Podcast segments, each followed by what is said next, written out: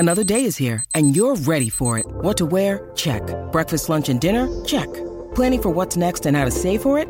That's where Bank of America can help. For your financial to-dos, Bank of America has experts ready to help get you closer to your goals. Get started at one of our local financial centers or twenty-four seven in our mobile banking app. Find a location near you at bankofamerica.com slash talk to us. What would you like the power to do? Mobile banking requires downloading the app and is only available for select devices. Message and data rates may apply. Bank of America N A, member F D I C.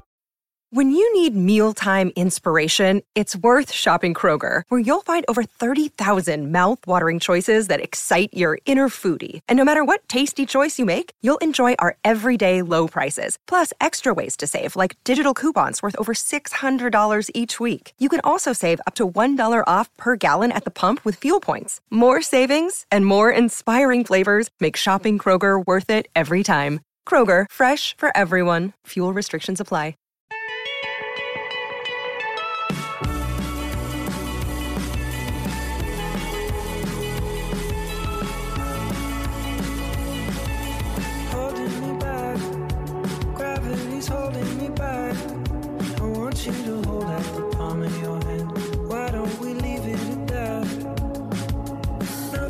When everything gets in the way, seems you cannot be replaced, and I'm the one who'll stay. Oh, in this world, it's just us. You know it's not the same as it was. In this world, it's just us. Same as it was, as it was, as it was. You know it's not the same. Answer the phone, Harry, you're no good alone.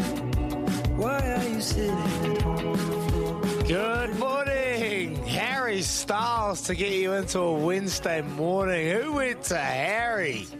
Louis Herman Watt? He sure didn't. He's in Christchurch.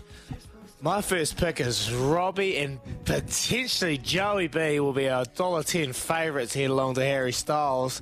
How was it, lads? I, I didn't get a ticket, boys. I, I was, you know, I felt like the only Harry Styles fan in Auckland that didn't go.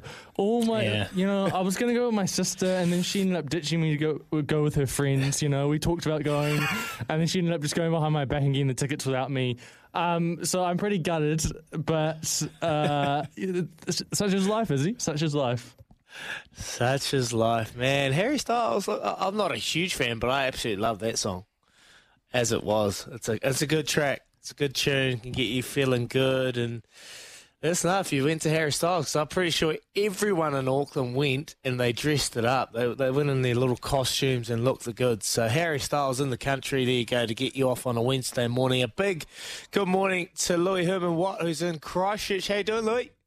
Yeah, FOMO off the charts last night. I would have loved to have been at Harry Styles. Um, same, similar to Joe, mm. Shannon and me kicked the tyres on it. Expensive tickets, but I guess that's what you get when he is the pop star of his generation at the moment. You Just know. One multi, John- Louis. Uh, yeah, well, the, the, the, that's right. That's the problem, isn't it? Just and then that's that. There in there in itself lies the issue, is he? Um, gee, I'm a bit out of breath after doing a little bit of a jig to start the morning at six o'clock. Ooh, I'm so upset. I'm so upset. Don't worry, mate. Oh, I'll get up. I remember what we were doing, a couple of tunes anyway, last couple of mornings, and I'm like, get down. I'm trying to talk, and I'm out of breath. I'm out of breath. But we've got a big show today, Louis. We've got plenty to talk about, and we had a great message coming in earlier from Paul from Hawera. Well, Paul, he says, morning team, thanks so much for the Adidas golf shoes. I played the podcast to my son on our way to Twilight last night. After getting texts about winning, he's absolutely stoked, and so am I. Very much appreciated. Thanks to all involved. And that is in regards to our Adidas golf shoes. We have another pair of the all-new Z G twenty-three range of golf shoes from Adidas. Get in touch with us on double eight double three or oh eight hundred, one five oh, eight one one. Let us know who will be winning the four golf majors of twenty twenty-three. Any, everyone, oh, if you can let me know too, because there'll be a hell of a multi. Everyone that sends their submission for that, ponderous question goes in the draw to win the new kicks. Double eight double three oh eight hundred one five oh eight eleven. We got the Augusta Masters coming up. Louis, if you're going to have a stab mm. in the dark, where are you going? Oh, you know where I'm going. He's overdue. Third last year, and he wants to make it. You know, you know how badly he wants to slip that green jacket on and just rub it in those the faces of the P G A Tour players. Yeah, Cam Smith. It's his to lose, mate. Cam Smith. You going Cam just Smith? Ga- oh, I like that. His ga- mm. game sets up so well there. Is he? It's those that beautiful iron play and just can keep it in regulation, and just then is putting on those Augusta greens. You need to go to Augusta, mate. More than anyone else I know, guy have outplayed Augusta, and that's not right that you haven't. You need to go there and report back. That's probably my, that's maybe now my new goal for S E N Z, to get Izzy to Augusta. I might start the campaign. I'd love to go there. Look, I had an opportunity about three years ago with um, the one and only Michael Campbell. He offered, uh, gave me an opportunity to go, but I'd just been over to America, so I couldn't do it. And then on that, we got locked down with COVID, so true, we wasn't about able to eventuate and go. But Cam Smith is paying fifteen dollars. So he's paying fifteen dollars outright winner at the T A B. You got Jon Rahm's favourite, Rory McIlroy for the Grand Slam. Can't eight dollars fifty. Do it. Can't do it. He can't do it. Rory McIlroy. Collin Morikawa, he's always a good, solid bet. Um... Who am I going to go? Who am I going to go? I was pretty close. I, I picked it last time. Jon Rahm, when he won the um, Genesis Open. You got that one. Jon Rahm would be a good bet. He's Jon on Rahm, fire. But that's an easy, he's on fire. But that's an easy bet. I always will go with like someone in the top, and then I'll throw Morikawa in there because he's always he's the best iron player on, on tour at the moment. So also, didn't didn't he fill your T A B account up winning the U S Open a, a couple? No, P G A. Championship three years ago? He's given me a fill-up, old uh, Morikawa, on when he won the Open. He won the, oh, Open, the Open. It's in, it's, yeah, over in over in the U K. And then P G A, uh, the P G A Championship, yeah. Brooks Koepka actually gave me um, a bit of a fill-up because he was getting chased out by Dustin Johnson in that last round, and it was so close because he bogeyed a couple, and then Dustin was on a bit of a heater, but he he won it by one or two shots. So that was a good payday. That was a good payday. Well, what is he?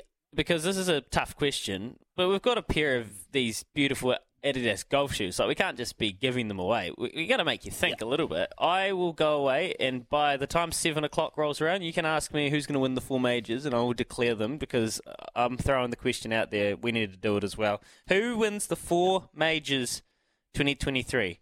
Masters, U S Open, P G A Championship, and the Open. Who is it? Four names. Might be the same name. Mate, that is, honestly, that would pay plenty. You put a two oh. bucks on that, that would pay plenty if you went through.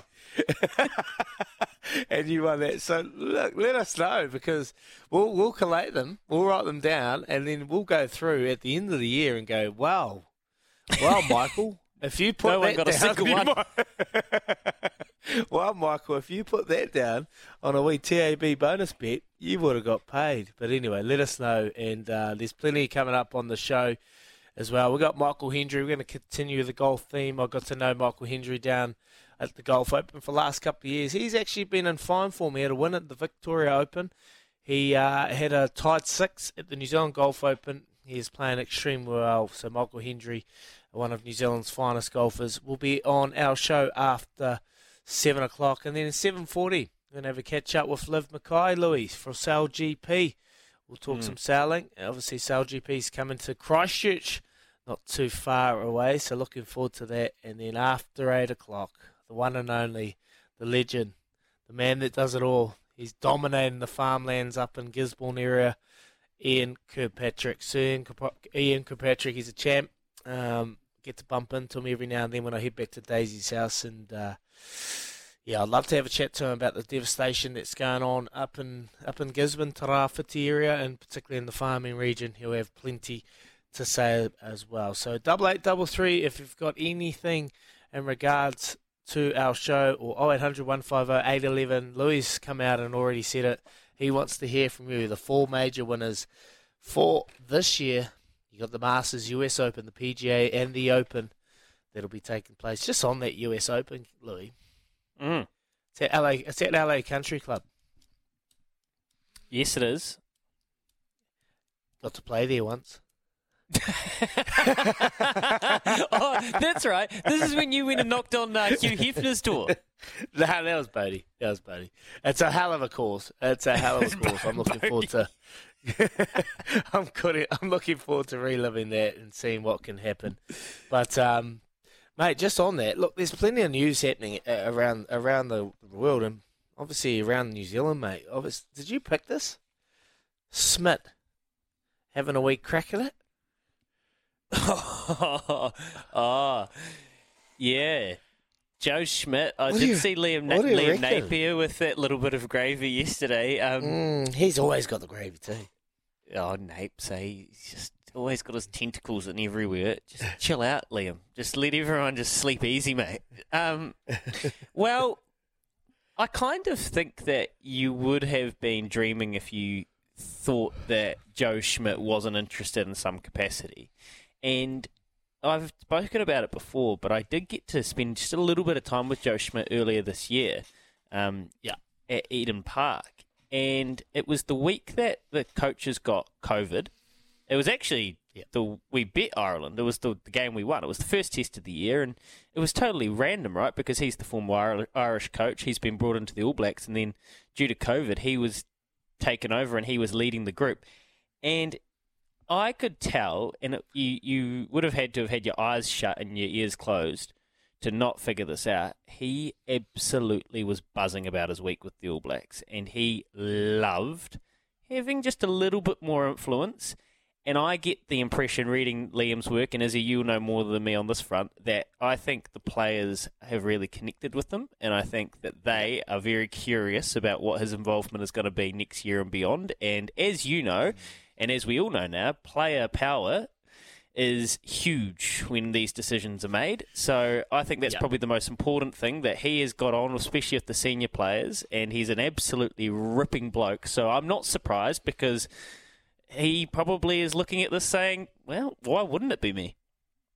Well, that's that, that makes for a fair case as well, because the players, they have so much say, and and they do tend to persuade the higher the people higher up to, to make a decision. But the thing is, that worries me. That worries me is if Smith is a part of the, the future for New Zealand rugby, that him and Razor don't really get on. They don't really uh, see eye to eye, and, and whether Smith would be Razor's assistant, I, I've I've heard mixed reviews on that, and, and probably tend to say no. So they're both gunning for the same job, and when you've got players that are gunning for Joe Smith, then this just makes for an even harsher situation for, for Razor Ray. Look, it, it actually gets me.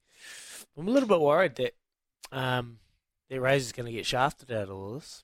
Particularly with one, what you know, that carry on in the media, media, he's already front footed. It was the wrong thing to do, and that has changed plenty of people's perspective on on on Razor. Um, Jamie Joe's just been sitting quietly, simmering away, getting his. He's a very clever man. I'm hearing he's very clever at, at his presentations. You know, uh, his way that he approaches his, his his approach to those meetings, to those interviews. So he'll be simmering away nicely. And Scott Robinson, who we thought was in the driver's seat, potentially is. Um, but then Joe Smith comes in, and he's got the backing from the senior players. Uh, yeah, it's it's it's an interesting one. But I think it has to come down to the assistants as well, Louis. Like, who would be the the ideal? Only assistant I've got for Jamie Joseph is Tony Brown. I can't really think of any other assistant coaches that potentially would take it on. Scott Robinson, I've got Jason Holland from the Hurricanes, I've got Leon McDonald, and then I've got Jason Ryan. But then you throw a spanner in the works that Joe Smith is caught up with Jason Ryan and Leon McDonald as well. So they've got to pick it. So mm, who's who's in the driving seat here, Louis? I um I totally hear you, mate. I hear your concerns around Razor, and I'm just rereading it again, and you're right. Leon McDonald is going to probably find himself in a bit of a sweat. Well, actually, it should be Jason Ryan. Jason Ryan's already in there. He's had his job secured. But these guys are... Are we, are we in danger of overcomplicating this? Like, players, assistant coaches, boards... Really, find your head coach, empower your head coach, let your head coach go about his business, and then come back in nine months' time and England have won seven tests and drawn one. Like, we've seen this yep. just play out. there's, there's a recipe that we've just watched. Imagine if they tried to, I don't know, we'd have to ask Baz, but I highly doubt they tried to, they asked the assistant coaches of the former regime of English cricket what they thought about Baz. You know, find your man, empower your man, or your woman, if it's that. Mm. But f- find your person, empower them, and let them figure it out. The, the, the minute you start adding in assistant coaches, swing votes, and all of these strange terms like, yeah, player power and all of this stuff, I think we're in danger of overcomplicating the, overcomplicating the, the it. The players, the players, like, the reality is a lot of these leader... leader, leader senior leadership group are, are going to be gone anyway in a, in a year or two time, you know. So the, this is building for the future. So for them having a say, um, that's right. It's yeah, short-sighted. I probably, I probably, yeah, yeah. I probably don't have. I probably don't agree. Like, this is bigger than than the All Blacks. They've got to make a decision yeah. that's going to go take them through yeah. to for like at least six to eight years or something like that. You know, you want someone in the, in the at the helm for a very long time so they can build their own environment, their own team. So. Yeah, Izzy, I just, yeah, it's every, a, mm. everybody has an opinion on this, right? Whose yep. opinion should matter the most, do you think? Like, whose opinion at the end of the day should matter the most, do you think? Um, New Zealand Rugby. Isn't it? And who is that, though? Because, like, for punters like myself, we've lost so much faith in New Zealand Rugby over this process. Is it Dave yeah. Pazzariti? Is it Mark Robinson? Is it... Bailey Mackey, other board wow. members, like who who who is actually the, the one voice that we need to look to here? Is it Richie McCaw pulling the? Is he the puppeteer? Like who, you know, like who I'd is in charge here? I'd love to get here? Richie in there. Oh, I'd love to get Richie in. Unless I mean, like I've got no faith in, in what they're doing at the top at the moment because we've had mixed messages for a very long time. So it's you don't know who to trust. Are they just saying it to, to just say it, just to make people comfortable and happy? And then going around the other way in another direction. So I don't know. I don't know who to trust, but I, Dame Pazzariti has come out and she's done what we've all wanted and said we're going to announce a coach in four to six weeks' time. So there's clarity, bang, straight up. Mark Robinson's done what Mark has done and we haven't really achieved anything. So that's where I get a lot of confusion from that. So I'd probably say Dame Pazzariti. I, I completely agree, mate. Like I, I'm confused as well because I struggle to mm. see how... There is not, you'll find, I'm struggling to see how you're going to find somebody that doesn't have an agenda in all of this. Like, mm. go back four years ago, and we, God bless him, Sir Graham Henry, but we mm. know why Razor didn't get the job. And, and you know, like there's there's tentacles and there's connections and there's agendas everywhere. Yeah. Players, assistant coaches, board members, everyone. Who do you so want who, to get the job? I, I I want Scott Robertson to get the job because yeah. I wanted Scott Robertson to get the job four years ago. Mm. I still think mm. he's the best man. And I think through all of this, we've just confused ourselves and run ourselves around circles. And I think we're about to do it for another month, to be honest. I, I, we're about, I, I think we're about to do this for another month and we might talk ourselves out of him by the end of it, which is going to be really hard to cop. And I worry, I have exactly the same trepidation as you, Izzy. I completely know where you are going with this, and I have had those thoughts as well. When I read that article from Liam Napier yesterday, I went, uh-oh. It's just starting yeah. to get muddling enough that something stupid might happen again, and we'll sit here in four years' time, me and you, and we'll go, oh my God, do you remember four years ago when we were, when we the beginning of the end started? Yeah, oh, that's that's what's going through mine. I'm pretty anxious because I know how much Razor wants us, and, and you know he's stuck around. He's done what's right. Yes, he hasn't coached an international team, but that doesn't put that aside. Like he, he is a, a great coach. You know, I just I know, mate, and, and that's what you want. You want people and you want players to play for you. People play for him. Players play for him. People love him because you don't know what to expect. So it's like it's like energizing. You know, he, oh. he energises you every single day when you see him, but I get I get it, a sense of fear in me, Louis, that just something's going to come through from right field and knock him straight out and and sideswipe us all, and then it's Razors no more. And then oh, what? Yeah. Razors got to shoot off, and oh, it'll be one of the lose. great what ifs. It'll be the it'll be a bigger what if than Robbie Deans ever was. It, it honestly would be one of the most. It it'll be. I don't even know what we'll think. What will we think? we'll, we'll just be like, well, I guess we'll never know. So I can see. We'll that, never know. We'll never know. And everyone's coming through, and they're sending plenty of messages through. We really appreciate it. Remember, you can win some all-new Z G twenty-three Ranger golf shoes from Adidas. Just let us know who will win the four golf majors of twenty twenty-three. It's Easy. A hell of a statement, and Louis will claim that. If anyone gets close to this, while we, you go buy a lotto ticket. Anyway, it's twenty past six, and it's time for this. Can't wait question of the day. Well, um... we'll have to get to three of these texts because we didn't even ask a question, but this is how this is how complicated this has got. If you mention All Blacks coaches, it just lights you up, and uh, it's beautiful. It's a beautiful thing, but it's a scary thing at the same time. Here's my can't wait question today. Completely left of field, but it's very important. Happy International Women's Day to all of the wahine in our lives. Daisy, Shannon, um, obviously thinking of you, Izzy, with your late mum.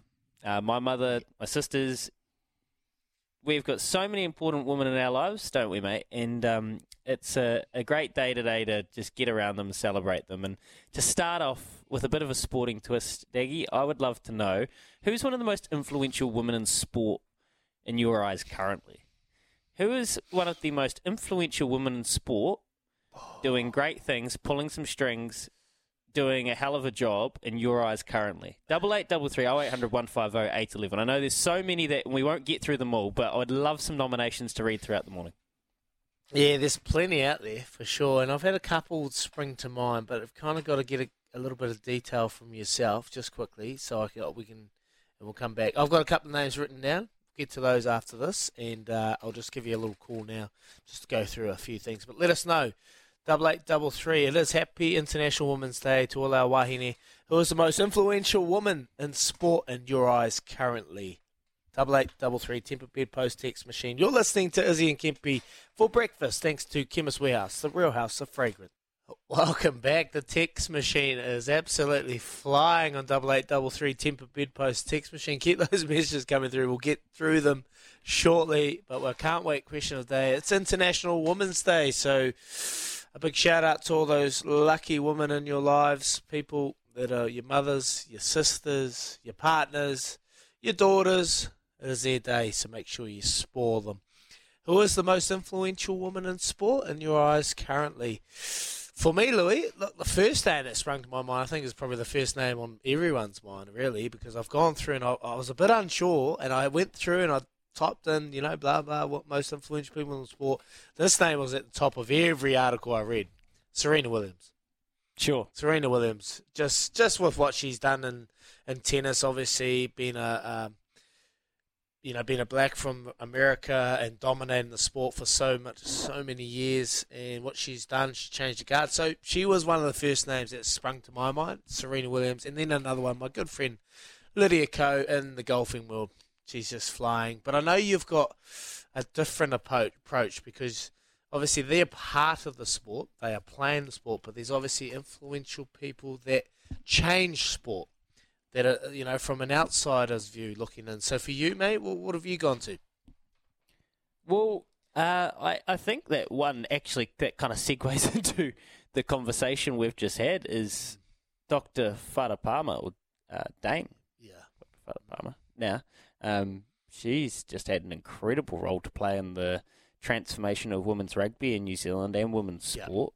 Yep. And she has really paved the way, and she's on New Zealand Rugby board right now, and she has got a huge part to play in the transitioning period of New Zealand Rugby over the next few while, doesn't she, Izzy? I mean, you must, in, in footballing circles, she must have a huge amount of respect from, well, everyone, really, right? Yeah, yeah. She is very, very good at what she does, and she'll be very happy with the current state of women's rugby at the moment. Like, she is absolutely flying in Super Rugby Aupiki and the Black Ferns. They, they are going extremely well, and you can get an understanding why they are constantly getting uh, a female perspective on the New Zealand Rugby board. So Farah Palmer would be a good one. I know you've got another one as well in, in another industry. Yeah, well, I'm thinking of women that are currently at the, the absolute peak of their powers, and she's been around for a very, very long time, but right now she is still right up there. And this is Australia, but it does extend to New Zealand. And I, I would love for there to be, and there are some amazing young, uh, well, amazing horsewomen in New Zealand, full stop. Your Lisa Ladders, um, your Dawn Williamses, your Lisa Allpresses, Sam Spratts. You think of Holly Wynyard. I can't, now I've named a few, you always feel like you're going to leave some out, and I have. So that's not, I'm not just limiting to that. There's amazing horsewomen in New Zealand. But Gay Waterhouse has come through a legacy of her father, um, Tommy Smith, over in Australia. She has come from one of the most powerful racing families, and she has grown it. And I think Gay Waterhouse's Group One record is, I actually don't want to guess. I don't even want to say the number because I could be way off.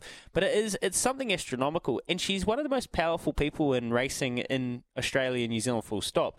She, with Adrian Bott nowadays, trained so many Group One winners. They love New Zealand. They always buy horses at our Caracas sales. And she is as important to racing in Australia as Chris Waller. So when you put it in that setting and knowing who she is, I, I think Gay Waterhouse is extremely influential in racing. Um, and I would like to give a shout out. This is a woman gone by, Izzy, in racing. Linda Jones, the first woman to be granted a race licence in New Zealand in nineteen seventy-seven, New Zealand Racing Hall of Fame inductee, New Zealand Sport Hall of Fame indu- inductee, sixty-five wins within eighteen months. She was the first female to beat professional male entrants in an Australian event and the first woman to ride a Derby winner in each of Europe, Australian, North American continents. Linda Jones is a legend of New Zealand sport that many people probably don't know about. Beautiful. Linda Jones. I've never even heard of her. So there you go. Learning something every single day. Well done. Thanks, Louis. Uh, just quick message from Joey. Billie Jean King, who changed the face of women's tennis with the famous Nine Ladies, who took a one dollar sponsorship and started the W T A. She was the driver for change, as men were getting paid and women were not. She is the reason women have a professional tour. She is a legacy powerhouse and social activist for women. An amazing lady. Joe from Gizzy, what a great message. Thank you so much for sending that through. Mate, keep those messages coming through. We've got plenty to get through, and we've got some headlines coming up with Joey B. But before then, it is our honour to welcome in. Here he is. Here's Ruben with the news for Kubota. Together we're shaping and building New Zealand.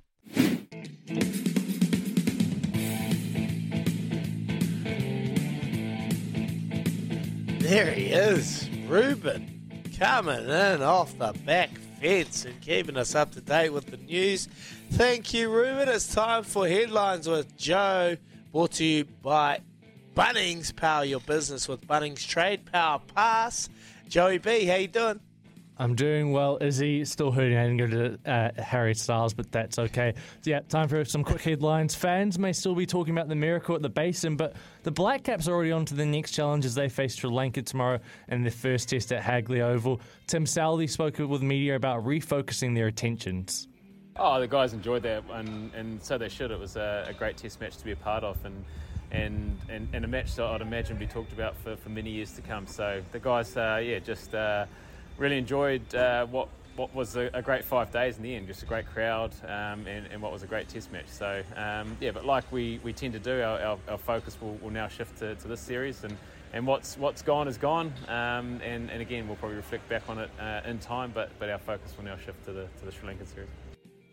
Yeah, and uh, Warriors winning Dalian Watani-Zelezniak is set to miss three games for the Warriors after being scrubbed out from their opening game due to a calf injury suffered in the trial against the Storm, so Edward Cossey will retain his spot on the right wing for the time being. And as Ruben just said in his news, boys, Artie Severe has been suspended for one game after making a throat-slitting gesture towards an opponent, but apparently it is a combination of the gesture and the yellow card.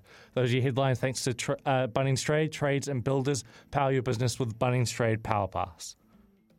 Thank you, Joey B. Appreciate that little update, some headlines as well, my friend. We've got heaps of messages to get through, Louis, so we'll rip through a couple, won't we?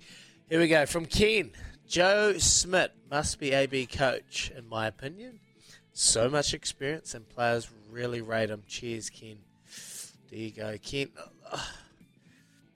I, I know Joe's, from what I'm hearing, Joe's a very, very, very, very good head coach.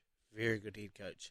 Assistant, probably, you know, not not not an assistant. You know how some coaches can be a head coach, they can't really be an assistant. I think that's the same with, with Joe Smith. So Joe's, if he's going to get the job, he'll be head coach or he'll be nothing, because I can't see him being an assistant coach. So appreciate that message, Ken.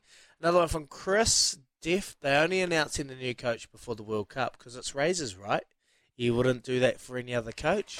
That is from Chris. What do you reckon there, Louis? Not necessarily. I think it would make perfect sense for them to announce Joe Schmidt as their successor, successor, considering he's already part of the group and he understands the processes. Whether you, whether that's enough of a clean cut. When did Joe Schmidt come in? Uh, before the Irish series. series. Yeah. yeah. Is that enough of... I mean, like, let's not beat around the bush also. Last year was the darkest year of All Blacks rugby in maybe ever. Or is that dramatic? Well, it was pretty bad. Like, let's remind ourselves what we were doing after All Blacks tests. It was three day post long postmortems, and Izzy, it was it was really hard. It was tough for yeah. former players and for fans. Like, we do need a there needs to be a seismic change somewhere, doesn't there? There has to be change. I've been asking, I've been saying that for for a while now. There has to be some change. Um, you know, in the coaching, even just just some stimulation. You know, when you've been doing the same thing for a very very long time. You know, you just need some sort of stimulation. You need something that will just get you out of bed every day. Mm. That's something new. Otherwise, when it's same, same, everyone out there in their, in their chosen work, chosen profession, other than probably being a, a surgeon or orthopedic, because that's life or death. But everyone, if if it's the same routine every day, I know this is for me, it can get pretty repetitive, and you're gonna you're gonna probably you know cut a few corners, or you're gonna.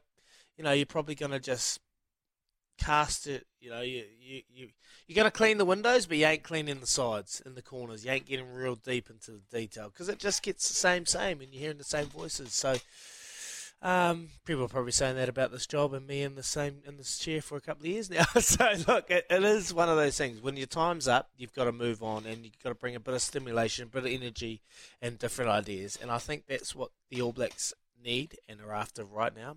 And they are going to make that change, which is good. Uh, whether who it is, unsure. So Chris has sent another message as well. You want to read that message, Louis? Yeah. It bugs me. It always bugs me players having a say in their coaches' appointments. Players should be only concerned about playing their best footy to put their own case forward for selection. Do you think there's a bit of apprehension around a Crusaders coach? Not many have gone on to be successful head coaches at test level. Interesting. Um, not sure about the Crusaders side of it. Who who who has gone on? I mean, Robbie Deans. Who else has gone on? Wayne, Wayne Smith. Smith. Yeah, that was kind of unfair. Edson. Yeah. Did Hanson coach, coach Crusaders outright? Um, yeah. No, well, Chris's point around Canterbury. The players is, is... Yeah, yeah, Canterbury, that's right. Really interesting. You know, like in the N B A, you see this quite a lot, player power, and, you know, Kevin Durant tried to get Steve Nash rolled, didn't work, then they ended up rolling Steve Nash, and the whole Nets situation blew up in their face anyway. It does happen from time to time. I mean, I don't know, it's a question for you, not me, Izzy. Like, can a player be truly oh. objective while they need to be, while they're looking for selection? S- certain players can.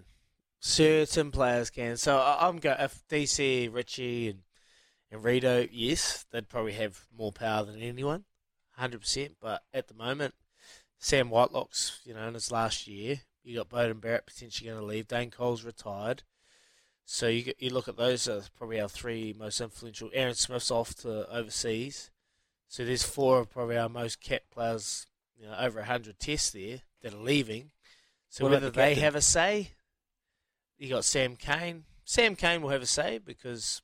And Sam Cane will have, you know, his probably best interests at heart and, and what he wants the, the team to be, which is fair enough. That's his team. Um, but the thing is, those players are moving on, you know. So you you take them out of the picture, and you do what's right for the for the future of New Zealand rugby. That's what you should decide with, not because mm. because when you're a player, you want to you want you want to do what's right for for you. Let's be honest. We are we are individuals, and we are players that want to look after our own backyard. That's the reality of sport. You got to look after number one. And a lot of these players' focus will probably potentially be like that. They want to look after number one. And that's not a bad thing. That is not a bad thing at all. This is their future. This is their opportunity. And I get a sense that if someone else comes in that potentially hasn't got them in their favour, they're going to try and persuade it. So um, I think New Zealand Rugby just got to make the decision. Yes, they'll they'll get some knowledge from other players and they'll They'll talk to them, but the underlying decision has to come on, come from within, and they've got to make that decision, I feel. Makes perfect sense, mate. One question that I have, which I'd love to get answered before the job is announced, the um, yep. is who is the king or queen maker? Like, who is the, who's actually, when the chips go down, Izzy, who is the most influential voice in this process? And is it Dame Patsy Reddy? That's one question I don't, we're not going to be able to answer today, but that's something I would love to find out. Yeah, we'd love to find out. We'll do some digging. You go down the hallway, Joey B, and you get your little rat on and go and have a listen and see what's going on, all right? We're going to shoot off. We're going to come back with Quizzy Dag. oh eight hundred, one five oh, eight one one to take on me, the Quizmaster, Louis Herman Watt. If you get stuck, he'll give you a wee hand. fifty dollars T A B bonus bet up for grabs. Call now. Bang, we're running a bit behind time here, so we'll rip straight into it. Ed from Tolaga, good morning. Good morning, brother. Good morning, Izzy. Morena, morena, morena to you. How you doing, mate? Hope you're doing well. Let's get ripped straight into it, all right? Here we go. Question number one. Justin Turner has been hit in the face by a fastball during a spring training game and needed sixteen stitches. Who does he play for? N B L. No, sorry, mate. M L B, oh, sorry. I'm out, I'm out. Oh, I'm out, sorry, sorry, okay, sorry. Ed. All good, Ed. You have a good day, mate. We're going to go to Brett from Huntley. Morning, Brett. Morena, brother. Boston. Morena. Boston, Red Sox. Well done. Question number two.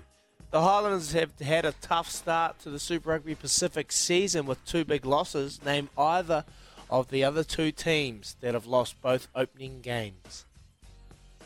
Uh, the Rebels. Rebels is correct. Question number three. Oh, we got the Sri Lanka on Friday. Might be a tough one for the Landers. Sri Lanka uh, currently sits third. Dropped. Oh dear, you reckon? No chance. I don't uh, reckon.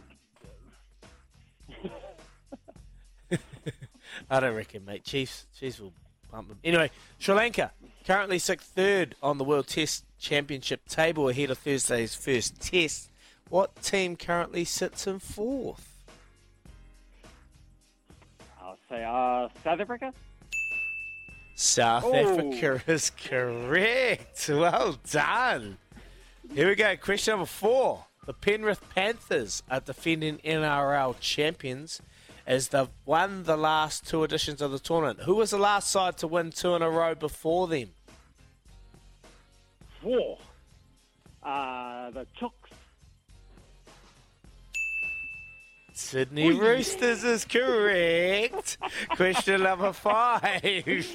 How many points do Arsenal lead Man City by at the top of the Premier League table? Oh, last time I checked it was five, so I'll go with five. Hey. Oh my goodness. you, bro, you have just pumped this quiz. Sorry to everyone else that well, thought they had a chance, but a hungry Brett came through and just pounced on it. Wow, wee. Uh, Bretty boy. That Highlanders game. That Highlanders game, bro. That's Are you worried? That, yeah, bro, because this is always a game that the Chiefs team will drop when we should we should pump a team, and we don't, bro. And if we want to be considered genuine title contenders, we can't afford to drop these games when we're paying one dollar seventeen mm. and stuff like that, because it's happened before. I, trust me, I've been there and watched it. and given right, them the Brett. Bugger them, man. Well, and I've given them the double uh, pizza I... from the stands. I can't see it happening. But anyway, you've lost faith, and I can't believe I'm hearing it. You have a good day, Brett. Thank you so much. All right, that was Quizzy Dag. Same time tomorrow, we're going to shoot off and we'll read through a couple of these messages. Plenty of messages on the Temper Bedpost text machine, double eight double three. One from Brett, who actually just annihilated Quizzy Dag. Well done, Bretty. But here's talking influential woman in sport. May not be in, on an international scale, but a wahine with a huge sporting influence over many people, including myself. Friend of the show, Hebert Te Ao Skipworth from uh, Iron Māori, which is uh, a wonderful thing. My mum was part of that in the Hawke's Bay, so I totally agree there, Brett. Thank you for sending that message through. Another one here from Ed. In Nolene, we trust brothers for efforts with New Zealand netball, Aussie netball, and playing for Magic and Silver Ferns. Ed, great suggestion in regards to that as well. So uh, another one from Richard. We were talking rugby as well, Louis, earlier on in the show. A few of the senior players are playing for the Crusaders. So could there be a split with Razor and them? Doubtful. Is there a split with the A B camp then? Possibly. Also interesting that Dame Patsy delivered the message regarding the coaching setup, getting Robbo out of the spotlight. Bit of a subtle move there by N Z R to keep help get everyone off his back from Richard. Yes, very, very smart play there from New Zealand N Z R. Another one here from J J. Lads, has player power gone too far? I think it's been overcomplicated. Most of our senior players are either retiring or heading overseas next year. This is about who the next-gen players want to play for and inspired by, not the past ones. Empower the new coach who will transform our stake style of play and take us forward. This is about transformation, not consensus. Yes, J J. Bang on, J J. Great text message. Great message. Thank you so much, J J. That might be the message of the morning. Keep them coming, double eight double three. Quick one before we shoot off from Joe. Morena, boys. If players have sway in coach selection, it's a no contest with eighteen All Blacks in his squad plus future All Blacks. Jamie Joseph and Brownie can stay with Japan as they have achieved nothing. Joe Smith spending one week one week with the All Blacks is nothing. He has a very sick son whom they moved home for, so it's a little hypocrisy if he keeps gives up the isle and then takes on the All Black job. Robinson is the All Blacks coach. There you go. Michael Hendry coming up talking golf. Here's Aroha with the news for Kubota. Together we're shaping and building New Zealand. But I'm down for the minute, so just chill.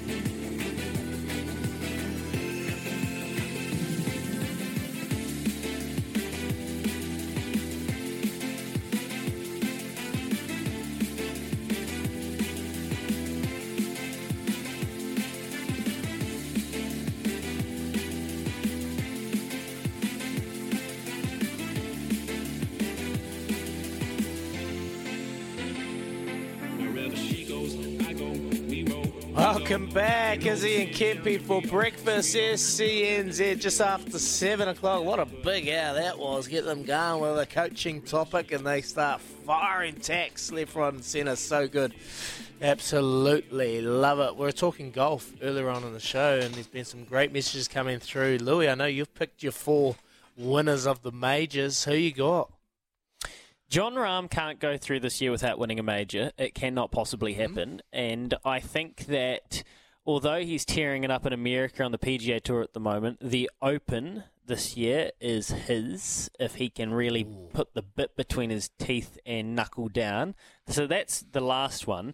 Uh, the Masters, this, the one that's closest to us, Cam Smith already said that. I just think his skill set absolutely dials itself in for the Augusta, the tricky greens, uh, the undulations, just how clever of a scientist he is when it comes to those uh, shorter clubs. U S Open, Scotty Scheffler, he can go low, but he can play tough golf. I think Scotty Scheffler's got a bit of mongrel in him.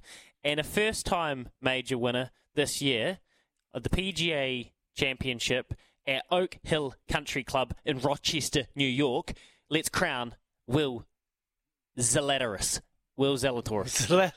Zalatoris, you reckon? Zalatoris, he's been close. He was close at the at the P G A last year when uh, Mito Pereira absolutely choked it. So anyway, I love that. I love that. I've gone U S Open, Max Homa, Masters, yeah. Jon Rahm, P G A, Scotty Scheffler, and the Open, McIlroy. Rory to get one, to get back on the winners' circuit. Anyway, that's enough of talking about them, mate, because we don't need to look any further than our very own backyard to find a champion golfer. And I absolutely love this bloke. He's a bloody good man. The drought has continued for Kiwi golfers trying to get their hands on the seemingly elusive N Z Gold Golf Open trophy, as this year it was a regular competitor, Aussie Brendan Jones, who came home strongest. There were Kiwis chasing hard through, with Ben Campbell finishing in second and the last Kiwi to hoist the silverware, Michael Hendry right there in a tie for sixth. This comes hot off the back of claiming his fourth title on the P G A Tour of Australasia, and his first in six years only a couple of weeks ago, winning the Men's Vic Open title by four shots. He's a champion for trying to save my driver also. Mike, how you doing, brother? How are you, mate? You all good? Oh, good. I'm just trying to relive um, certain shots from the Open. The driver was on on fine form, I must say. That little tip. What was that tip you gave me? Just that little club head kind of get your hips moving. Uh, it worked wonders. Oh. Yeah, it's all about club head, mate. You get the club face square, um, and you're good to go. So that's all to do with um, making sure the hips clear out of the way, rather than using your hands to try and square the square the face up there. Oh, mate, it works wonders. But anyway, I can't hit for show, putt for dough. That is my mantra when it comes to golfing with Dag. But uh, let's talk about your game, mate. Obviously, you started the round with uh, one over, and then you came home. You had a sixty-five, sixty-five, sixty-eight, mate. What what what clicked after a pretty tough old start? I think, to be honest, mate, on Thursday I just tried a bit too hard. Um, mm. I had obviously been playing pretty well after coming off a win a couple of weeks prior. And, um, I think expectations, you know, really wanted to try and win the event. Probably just was was trying a bit too hard and, and didn't sort of allow things to just happen. Uh, and then once I kind of got over myself a little bit, um, halfway through the back nine on Thursday, things started to click back into into gear. So do, do you do a lot of work on that, Mike Hendry? I know because in team sport, we can rely on others to, to help us get out of that little moment and, you know, get out of that little situation. But you've only got your, yourself, and you maybe got your caddy that's that's helping you along the way. So do you do a lot of work on the mental side of the game? Yeah, I do. Um, got a couple of guys I do mental work with. So um, they're obviously really helpful just to bounce ideas off. But I think um, just experiencing it before, um, golf, you know, in a lot of ways, you've got such a long career in golf. You can you can apply these sort of learnings um, for long periods of time, whereas maybe in a, in a shorter career, it's harder to sort of gain the experience over time. So, you know, I've had this situation happen a few times before where I'm just trying a bit too hard, and it can be hard to pull yourself back and, and get yourself back into a zone where you're, you know, you're more sort of just focused on on the process rather than the outcome. Um, But that's that's pretty much all it comes down to, trying to get focus back on, on how to do things rather than what's happening in terms of the score. Mate, the golfers comes down to fine margins, you know, like a little centimetre here or there of, of making a putt, missing a putt, or missing the green. So those fine margins, they make a hell of a lot of difference when it comes to the game of golf. For you trying to... Is there any of those margins that you're really trying to execute? Like, you've started the season, you've had five straight cuts, so you've made the cut in every event, you've had a win, you've had a tied six, so you, your form is there or thereabouts, so your confidence. Is it, what, what are you trying to work on, those fine margins? Well, I think over a period of time, particularly when you're playing well, what you find is there's these little thoughts that you can rely on and you gain conf- confidence in, in each and every part of your game. So There's, uh, at the moment, I've just got a couple of, of little things that I'm working on and, and um, will practice hard in my full swing. Um, I've got a couple yeah. of little keys that I'm, I'm working on in my short game and the same in my putting. So when you play well, it seems easy to find those. It seems easy to find those keys, but um, when you're playing poorly, it, it you know, you, you seem to be searching all the time for those little process things that you're working on to try and allow you to, to play the game you want to play. Yeah, I was just pointing at myself. I'm constantly searching for something in my golf game, so I'm just struggling. It's a hell of a frustrating the golf game. Ball, you know. Like, is he? Oh, mate. Ball, I...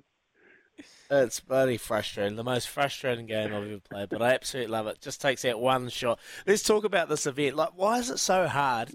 For, like, you're our last Kiwi to win the event, and that was twenty seventeen. Like, why is it so hard for us Kiwis to get back in the winner's circle at our own event? I'm I'm sick of these bloody Aussies winning it. It just comes down to strength of field, mate. These guys are so good, right? Like, it's not that they're any better than us, but just strength of numbers, yeah. Right? So being a small country, we've got some really great players, and you just got to look at the field without, um, obviously Foxy wasn't there last week, but um, mm. all the rest of the best were there. Um, Steve Alker, Dan Hillier, Benny Campbell, you know, we've got plenty of really good players, but you know, you can you can triple that number or even quadruple that m- number from Australia who play at the same level. And then you've got the guys coming down from Japan who, you know, no one knows about down here, but I play with them all the time. And these guys are superstars. And then you've got the guys coming over from the Asian tour. Just um, this sheer strength of field makes it really difficult for, for anyone to win, let alone a New Zealander. So um, it's just tough, mate. Winning golf tournaments is really hard, and until until you figure out how to do it, you don't realise actually how hard it is. Hey, Mike, you've had a, a wonderful career, as you point out, um, over a long period of time now, cause, and as you said, you've been able to develop and add things to your game over a long period of time. If you think about when you started to the situation that New Zealand golf or, or the sport in this country finds itself in now, I assume that it's a lot different, um, A, from accessibility and, and B, from, I guess, performance. We're kind of in this bit of a golden era. Do you think we're doing enough to capitalise on that, to make it easier for the next Michael Hendrys and Steve Alkers when they do come through and show quite a bit of promise that they can kick on? And I'm certain you've probably gone through your um, struggles to get to this point in your career, but are, are we doing enough to make it easier for the next gen? Um, it's something that they're constantly talking about. I actually had a... a good conversation to um, a man named Norm Thompson, who's on the board of New Zealand Golf last week, and he he asked that exact question: and what more can we be doing for the young guys to ensure that we have uh, guys coming from the elite amateur game and, and being successful on the professional um, tours around the world? And it's a, it's a difficult situation. You know, you you test the waters, you make the wrong decision, you go backwards. Um, mm. You know.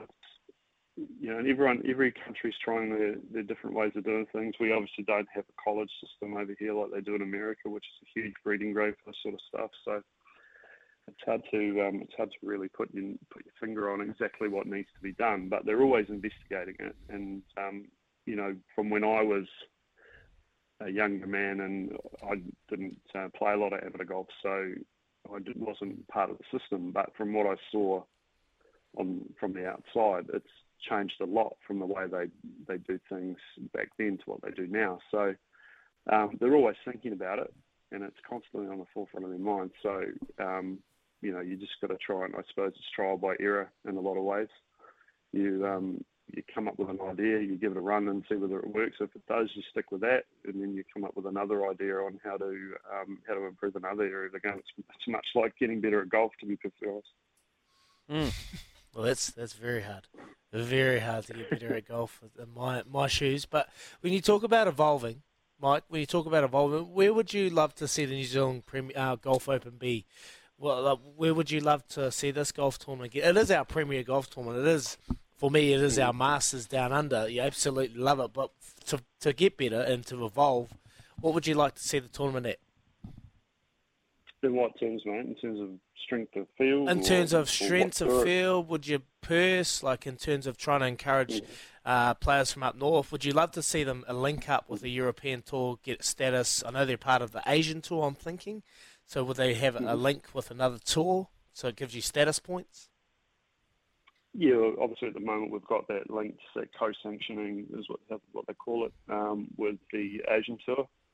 Um, yep. Which is good, and the Asian Tour is growing, which is which is great. So um, guys will get opportunities by playing the New Zealand Open on the Asian Tour. Um, But to to be perfectly honest, the only way it's going to end up on one of the major tours, let's say Europe or, or even America, is purely prize pool. Um, it's nothing to do with the running of the event or the golf course or anything like that. Um, yeah. I think they do an amazing job down there. It's just, you know, I've played a lot of golf tournaments now, and, and it's probably the best yeah. run golf tournament um, I've ever played in, bar the British Open. Um, the British Open is wow. very different in the way it's run. You know, it's just an absolute circus. The size of the thing is just overwhelming. So, um, you know, they do such a great job. The golf course is magnificent. The the venue's great, you know, in terms of being in Queenstown, the atmosphere. There's everything is there in place to make this one of the elite events around the world. It's just purely will come down to sponsors and being able to get the prize pool up big enough that you can attract one of the major tours to come down and pick it up as a as a co-sanctioned event. Yeah, no, love it, love it, Mike. Um, and, and what what's next for you, mate? What have you got coming up in the next couple of weeks, couple of months? Yeah, well, today I'm uh, I'm off to Gulf Harbour to do some practice for the New Zealand P G A, which starts tomorrow um, up at Gulf yep. Harbour. So it's another Australasian Tour event, um, and then Monday I'll be heading to uh, the New South Wales Open, and then from there I'm heading up to Japan for a few weeks to play some tournaments up there, and then I'll probably be back home middle of April, and um, you know, from there, we'll, we'll just sort of see how the year pans out schedule-wise. I'll probably need to take a bit of time off by then, because I think it'll be about oof, twelve out of fourteen weeks or something where I've been playing. So, um, yeah, probably take a, a few weeks off and, and reassess the schedule from there. Yeah, it's a big workload. Well, go rattle the cage. You've won the Vic mm. Open. Go take the New South Wales Open. Get some revenge since they keep raiding our tournament, Mike. That, that's all yeah, we yeah. Can, can ask. Hey, uh, now... We have been asking our listeners this, very, and it's quite unfair of us, but it's a great prize. We've got a new uh, a pair of these new Adidas Z G twenty-three golf shoes to give away this morning. So we're asking our listeners mm-hmm. to name the four major winners of the golf majors this year. And it would be utterly unfair of us to ask them and not ask you, Mike. So do you have a couple of names you throw out of who you think might win the uh, majors? I'll follow you in, mate. I'll put it on the tab. Mike. Let's have a look here. Masters. I think I think Rory's due for the Masters. um, I think it's I think it's Rory's year to get the slam. Um, okay. I'd say Rahm P G A. Yeah, love it. Yep. Rahm British Open. Oh yes, boy. And. Ooh. Gosh, this is a tough one. Declare it. I'm gonna. I'm just gonna throw it out there. Tiger, U S Open. Oh! Tiger, Tiger Woods, one for the old fellas. Wow, good. That is loose, mate. That'll be, be paying. That'll be paying a million bucks for one dollar on the T A B. That is a hell of a pun. Oh, there you go. Tiger Woods, U S Open, Rory McIlroy to complete the Grand Slam. I saw Louis going, no chance. P G A. P G A, you got Rahm, and then the Open, you got Rahm. So back-to-back majors for Jon Rahm this year. Hey, Michael Hendry, we appreciate you coming on, mate. We'll let you go get into your practice. Thanks so much for your help yesterday on the, on the range. I know you're busy, but I sat there watching you. Range and oh my god, class! Just a little nice little draw, so so good, mate. So pure. Thanks so much, and well done on last week's uh, event over the weekend. A tied six, you'd be proud of that. Cheers, all the best for the future, bud. Cheers, Izzy. Cheers, guys. Awesome. Cheers, there he is, Michael Hendry, talking golf. Mate, he's one of the good guys. I'm an absolute golf fan fanatic, and I was yeah. just sitting there. He gave me a little tip, and then I just went down. I sat behind him on the range for about thirty minutes and just watched them flush it. And I was just like, and just their movements, like their body movement is just perfect. Every single time it doesn't change. Their their finishing shot, their their back pose, like they've, oh. Isn't it one of those things with like golf, Izzy? It is, you are good at, like I am, so for me watching you play golf, is, for me is like a, say what, thirty handicap or whatever. Watching you play golf, I go, gee whiz, man, Izzy can absolutely fush it. You go watch Michael Hendry play golf, and you're like, yeah. oh, my God. Michael Hendry goes and watch Ryan Fox play golf probably, or probably, you know, yeah. goes and watches um, Jon Rahm play golf, and he's like, oh, my, like, that is some mm. sort of swing. Isn't it incredible, the tiers, how good you can get? And it's one of those games that you will never master, and the levels that there are to it. It's just the golfers, like, the the, the difference, like, from, from me to a professional golfer. Like, I can hit a, the odd good shot, and I'm like, wow, and my technique will be perfect. But for a professional golfer, their technique and their swing and their their swing paths, their finish, their arch, you know, the way that they finish their their hips, their back arch, like everything's perfect every single time. And that's why they don't um, they don't miss, mate. The flexibility on these players is must be out the gate. Like, he was telling me to do this shot, and I was like, well, Hendo, my my hips don't move like that, mate. Like, honestly, I can't open up my hips and go with the arch back. Like, I'm that tight. It is, it is impossible. So, ah, oh, there you go. Jon Rahm winning two uh, uh, P G A in the Open. John, I know mine. Good. I've told you my name. Uh, Scheffler, McIlroy, yeah. Homa, and Rahm. That's the tip sheet from Michael Hendry. Um, that's a that's not a paid tipping service. That's S E N Z, is in Kempi for breakfast. So you can thank us later. But double eight, double three, we've got a. I'm do not kidding. We do. Oh, I mean, it might have sunk him.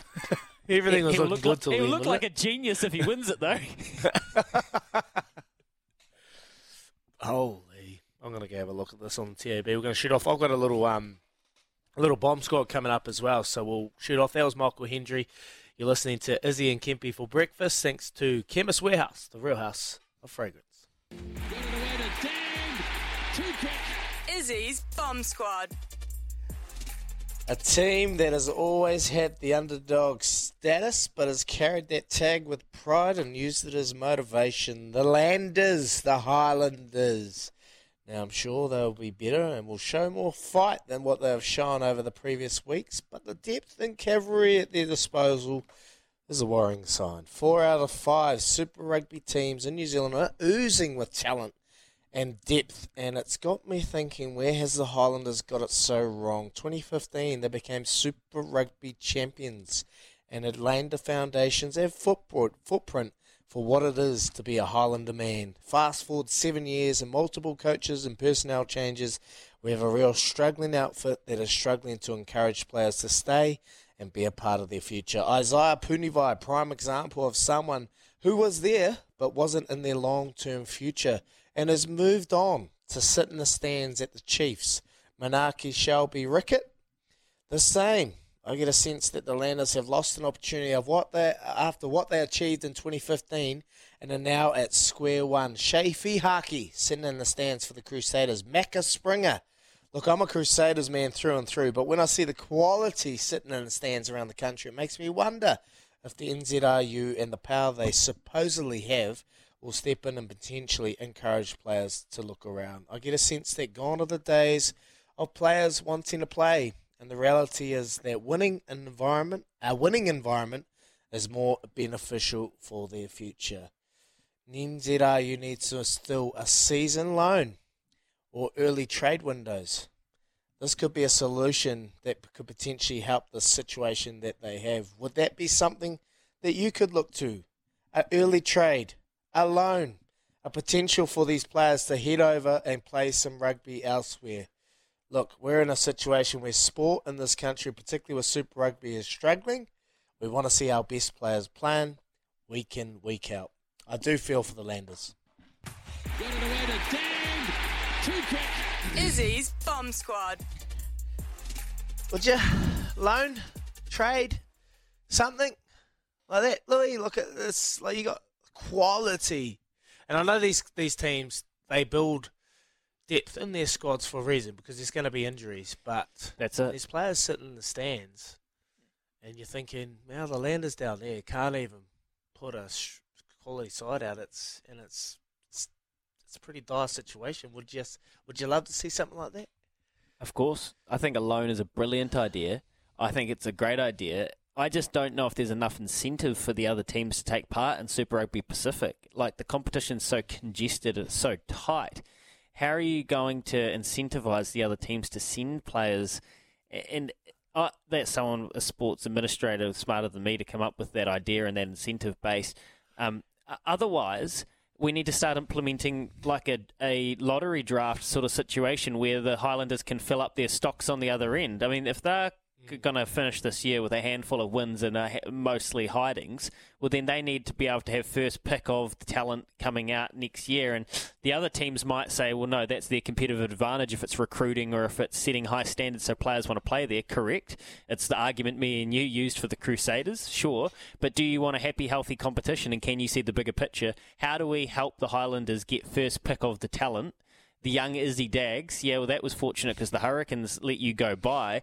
We know that. That's uh, we don't need to rewrite history there. But how do we give them a head start if this is going to be a dangerous trend? At the same time, we don't want to write them off after two weeks. And, oh, Brett reckons that they're yeah. a chance this weekend. he does, he does. But, yeah, it's a, it's interesting. We've got to shoot off. We'll come back and we'll get we'll get some more reaction. I think we got a little bit more. Like, you, you think of Quinn Strange, you got Mitch Dunche, you got locking galores at the Crusaders that are just sitting there and not getting into game time. I think the the Hons would absolutely love it. Headlines with Joe coming up, but before then, here's Aroha with the news for Kubota. Together we're shaping and building New Zealand.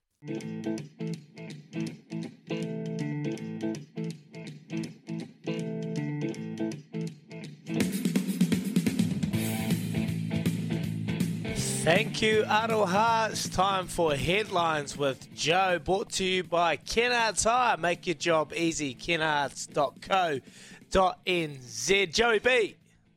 Uh, UEFA is set to refund all Liverpool fans who had tickets for the twenty-two Champions League final in Paris. Fans were pinned in and sprayed with tear gas outside the stadium. UEFA said they bear primary sp- responsibility for the chaos- chaotic scenes, and this is the least they can do Uh, to pay the Liverpool fans back. Also, boys, um, the Black Caps will, as I mentioned before, will play a highly motivated Sri Lankan test side tomorrow at Hagley Oval. Angelo Matthews talked about what's at stake for the Sri Lankan side. We know that we got to win both the games to, to be in the final, and we have to play really good cricket. So, I mean, uh, you know, it's pretty straightforward. Beating New Zealand, the Kiwis uh, in New Zealand, it's going to be a huge task. But we certainly can. I mean, last time we played some good cricket over here. It's just that we didn't get over the line, but uh, hoping to do so this time. And speaking of cricket, boys, more than a decade since the competition was last delivered, the women's North versus South T twenty series is back. It's this uh, this weekend in Lincoln. The three-match series has been reintroduced to provide greater playing opportunities for promising young female players. It'll, it'll now become an annual event. Uh, that's your sports update with Ken Attire, making your job easy to talk to someone who has taken the Ken Oath today. Thank you, Joey B. Appreciate it, mate. And uh, just a quick message from Charles. He's come through and said Landers have poached a handful of Auckland one A players over the last couple of years. Maybe need to accelerate their development. Or, of course, they say they went down there for university. That's from Charles. Um, well, Joey B. Uh, Joe Willock was on yesterday, wasn't he, Louis? And he said, look, it might be time to just chuck them in yep. there, and, and, and that's the situation they got at the moment. You know, build them for the future. This is going to be a pretty difficult time, but the only way to get better is test them at, at the highest level. And look, it might. People are a bit worried about confidence. Look, you just got to just get them out there and, and experience it. They've got experience around them. It's, they're not going out there with just amateurs everywhere. They've got players yeah. that have played the game for a very long time that are going to be part of it. Um, so I reckon so. But you touched on that, the trade, the draft. Like, how good would that be? We've been asking, talking about this for years, a mm-hmm. drafting system in Super Rugby. And then you'll be able to throw in mm-hmm. a loan. You'll be able to trade for that draft pick in one. Like, how good would that be? I know it's been spoken about plenty. Is that a viable option, Louis? It is. It is. one hundred percent it is. Because we have a feeder competition called the N P C where you mm. get first look at mm. these players. I would also, do you know what I would also do? I would make it compulsory. And that this is this is um, what happens for ninety-eight percent of the time already. These high school stars, they would have to play a full season of N P C before they can be eligible for the Super Rugby draft, which is... Yep. Something that should be obvious. It would give... This isn't about the Highlanders, is it? It's about Moana Pacifica mm. as well. Mm. Um, yeah. I don't yeah. know whether you could include Fijian draw. Maybe you would do a similar draft in the Australian competition. Is this about looking after New Zealand's backyard, or is this about looking after rugby in the Pacific? That would be a question for the Super Rugby Pacific um, uh, bosses and, and bigwigs. But I, I think a draft would be possible. The other thing is, if you're not willing to do a draft, well, preferential selection. Let's say um, that the, the players, yes, you're taking the choice out of their hands a little bit, but at the end of the day, it's a competition. They're going to get paid handsomely, and, and they're still going to get the same opportunity. I'd give the teams that finish lower, especially if they're going to get gapped by the yeah, rest yeah, of the New Zealand definitely. sides, give them preference at choosing the N P C stars and giving them Super Rugby contracts. At least get them in a room with the Highlanders before, let's say, the Crusaders or the Chiefs or the Blues already have them signed up before they even get a chance. Mm, I love it. Absolutely love it. Like, yeah, the Crusaders, they'll be bottom of those picks. They won't even have a chance to, to make that pick. And I do like it. You got to look after the whole competition as a whole, not just our own backyard. I, I just get a bit worried, like with the Fiji and Tarua, uh, plenty of those players knowing what's at their disposal in their own backyard. Like there will be the next Rubeni, Thou, Thou and Booker that we're sitting there waiting. Sure. Imagine if the Crusaders come over, the Blues come over and just swoop them because they haven't seen them or something like that. I can see that happening. Anyway, we're going to shoot off because we've got Sail G P, Liv Mackay coming up. We're going to have a chat to her about the next couple of weeks and we've got plenty left on our show. Ian Kirkpatrick after eight as well. We're back shortly with Liv Mackay. This has got me fired up in my Sail G P uh, hat because it's just over a week's time and we will be on the waters of Lyttelton Harbour and it will be buzzing with the cutting-edge fleet of Sail G P boats flying in the penultimate event of the Sail G P season. The Kiwis sit precariously placed in second place, needing to qualify in that top three, as we've been talking about, to make the big dance in San Fran is here. A job that has become... Well, come on. A lot more achievable in the great news. They're going to be sailing black and back in their long-awaited return to New Zealand. The event obviously got cancelled in the last couple of years. So the F fifty that was damaged, uh, Amakura, in Singapore when it was hit by lightning, has been under observation. It's had all the stress testing done. It's been repaired, and it's going to be on the start line at Lyttelton, where we will be. We can't wait. Liv Mackay is a gun sailor in all sorts of classes, and it's been a very key cog in the Sail G P dream for this season. Morning, Liv. Thanks for joining us. Morena, yeah, thank you so much for having me on. No, no worries. Um, it's great to have you on, and we want to actually talk a wee bit about what you're doing outside of Sail G P with uh, the Live Ocean team as well, um, International Women's Day, so it's great timing because I know you're up to some pretty cool stuff there, but we'll start with the Sail G P, and I- I'd love to know, and try explain it to us who don't really have much of a clue, how big of a deal is it to get your own boat back for this event? Because Sydney, it looked like a little bit of a struggle. Yeah, I mean, it's, it's been a massive uh, task for especially the Sail G P technical team to get the boat back for us, and really grateful that it is. It's a, it's a huge deal. There's a lot. We've had the boat since the very beginning, and we're very proud of um, sailing on the boat, and Amakura means a lot to the whole team. So, yeah, really stoked to be back in black, and let's be honest, it looks a, a lot better than the white boat. So, yeah, really, really excited for it. Knowing how razor-edge the, the competition is, how brutally competitive is it going to be next weekend with you, the British, the French, all hustling for those final two spots, last final spots? Yeah, yeah. The um, how it played out in Sydney, we were really disappointed with our result, and that obviously played into the overall overall season point. So it's it's coming in really close uh, to the end of the season, and. And, I mean, it makes great watching. It's, it's so cool that it's really tight at the top and it comes down to that final three. So, it's, yeah, we always race to win, but it's obviously getting a lot of pressure at the pointy end of the season. So, it'll be hopefully good to good to watch next week. You've got a lot of a lot of talent in your team and a lot of uh, high-pressure athletes. And then you th- think yeah. about Ray as a coach as well. So, do you... How do you guys lean on each other from that kind of sports gamesmanship perspective, Liv? Will you? Uh, I mean, I got, I got, I was lucky enough in Sydney to see how you go about your business before an event. But will you guys get together before Lyttelton and, and work out a kind of a game plan and a way to focus yourselves and get yourself up for such an important part of the season?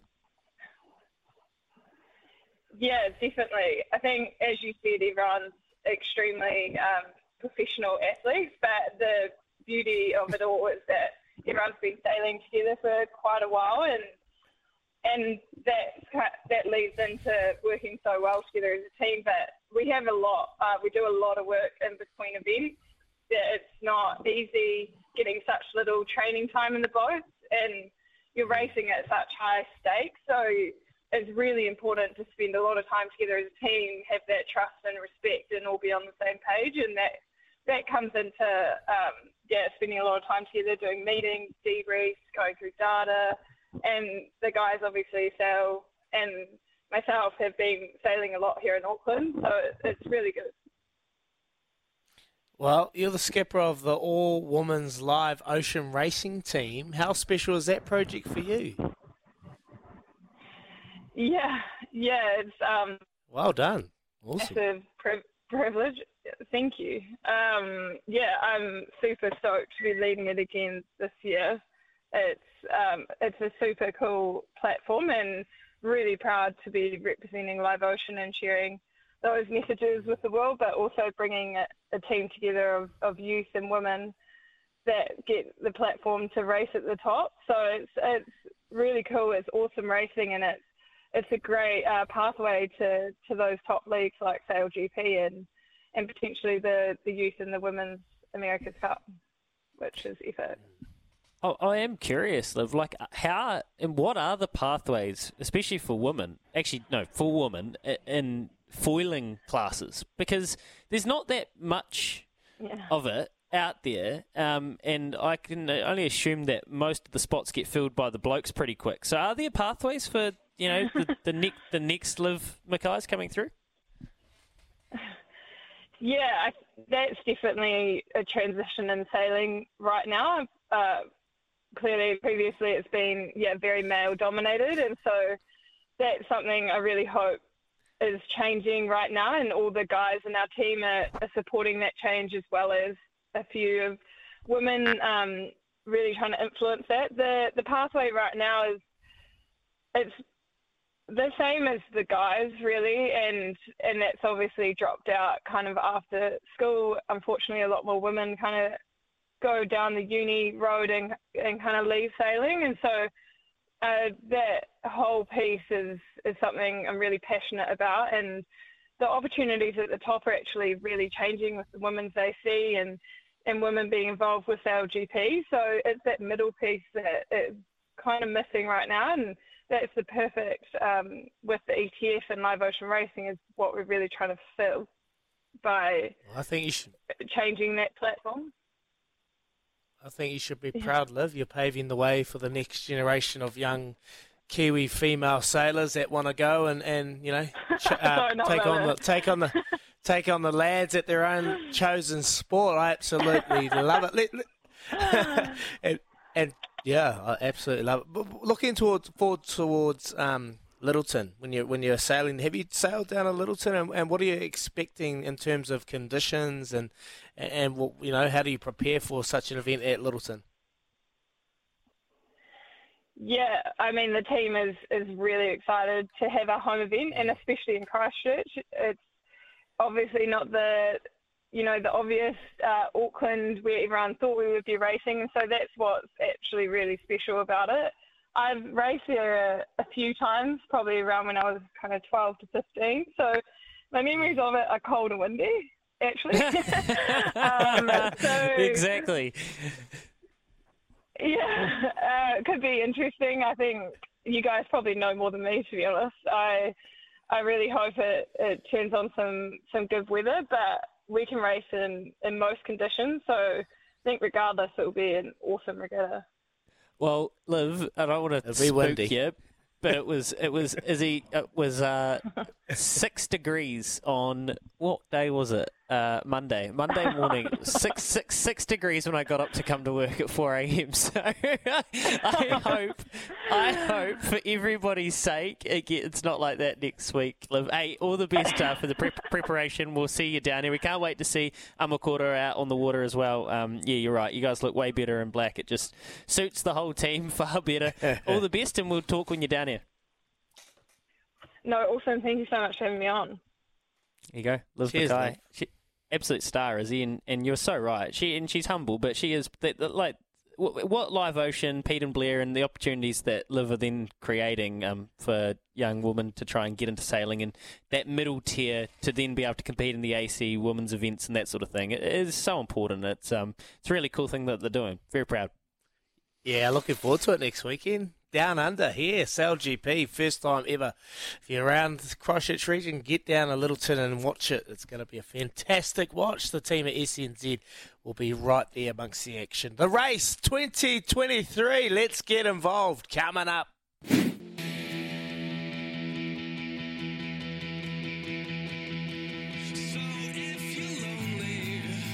We came, we saw, self-assured, he conquered. It's self-assured, though. Self-assured. It is assertive bashing against the race by Grims. This equine powerhouse to beat Majestic Cruiser and third over Spankin. The first ever running of the race by Grins was a dream come true. We watched in awe as our representative in self-assured and Mark Purden sat parked and was way too strong in the finish.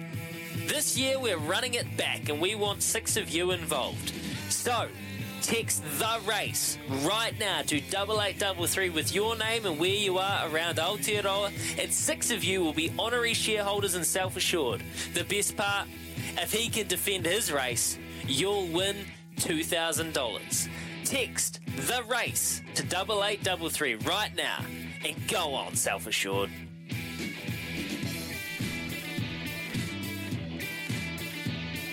Wow. Holy heck, eh? Woohoo! Sat parked, way too good, equine, masterpiece, Mark Purden, genius, and we're backing it up with self-assured. He's going to go back-to-back, Izzy. I can feel it in my bones. The only thing you is... You reckon? Oh, yes, I reckon. Don't listen to Zach Butcher, mate. Old Town Road. Get out of it. Self-assured's going back to back, and we need six people to share in the journey with us. Double eight, double three, the race, your full name, where you are around the country, and uh, you could have two K if self-assured wins. But uh, look, I'm feeling real good. That is such a good incentive. Like two K, all you have to do is send a message, double eight, double three, and you can be in the draw. Your name, where you are, bang, self-assured. You're on. Jump on. Purdo. Singing at home with the lads in the... Oh, here we go. It's gone crazy. There you go. They are coming thick and fast. Woohoo! Ian Kirkpatrick coming up. We're going to be talking to Kirky out of the Gisborne Tairāwhiti area, but keep those messages coming through. You want to be a part of the race. Here's Aroha with the news for Kubota. Together, we're shaping and building New Zealand. Good morning, Izzy Kempy for breakfast on S C N Z. We've got Louis Herman Watt in the house as Kempy's over in Fiji having a wee holiday, having a wee well-deserved break. Bull art, Kempy, hope you're doing okay. And wow, the race. There are plenty of messages coming through and you all want to be a part of the race. How good. We are picking a winner every Wednesday. We're going to pick six over the next six weeks, every Wednesday. So you just have to send that message through and you will go into the draw. And there is plenty, plenty coming through as well. There's a couple of messages there that we'll rip through later on in the show. But it's now four past eight and it's time for this. Sport and the connection to the land on Izzy and Kempy for breakfast. Collier's Rural and Agribusiness. Licence R E A A two thousand eight. Yes, the relationship between sports in New Zealand and the land we live on runs as deep as anything. It's impossible to ignore that our beautiful and unique surroundings of vast and rural communities have helped shape and mould the Kiwi identity many of our most successful athletes have used to reach the top of their craft, driving hours to training, using work on the farm as a time in the gym, developing resilience and mental fortitude while working the land, all part of growing up in rural New Zealand while chasing sporting dreams. One man who knows this better than most is the great and I mean great. Ian Kirkpatrick captaining the All Blacks forty-three times in his one hundred thirteen matches, including appearing in thirty-eight consecutive tests. From nineteen sixty-seven to nineteen seventy-seven, Kirky was a real icon in the black jersey. He played eighty-five times for his beloved Poverty Bay, a region he knows so well, farming there as well in Canterbury throughout the years. We couldn't think of anyone better to kick off our sport and its connection to the land feature with more, um, with the one and only Ian Kirkpatrick. Good morning, Ian. How you doing? Not too bad, Izzy. Not too bad at all.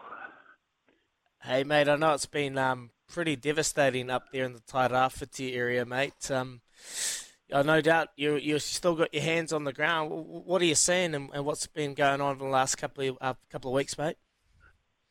Oh, yeah, no, it hasn't been good up here, particularly uh, north of here, Tolaga Bay, um, Togomaro Bay. They've, they've taken a hiding for the last, it seems, nine months, where they've had problems up there with heavy rain, and so yeah, and, and of course this last Gabriel one um, was a lot more widespread, but but not quite as widespread.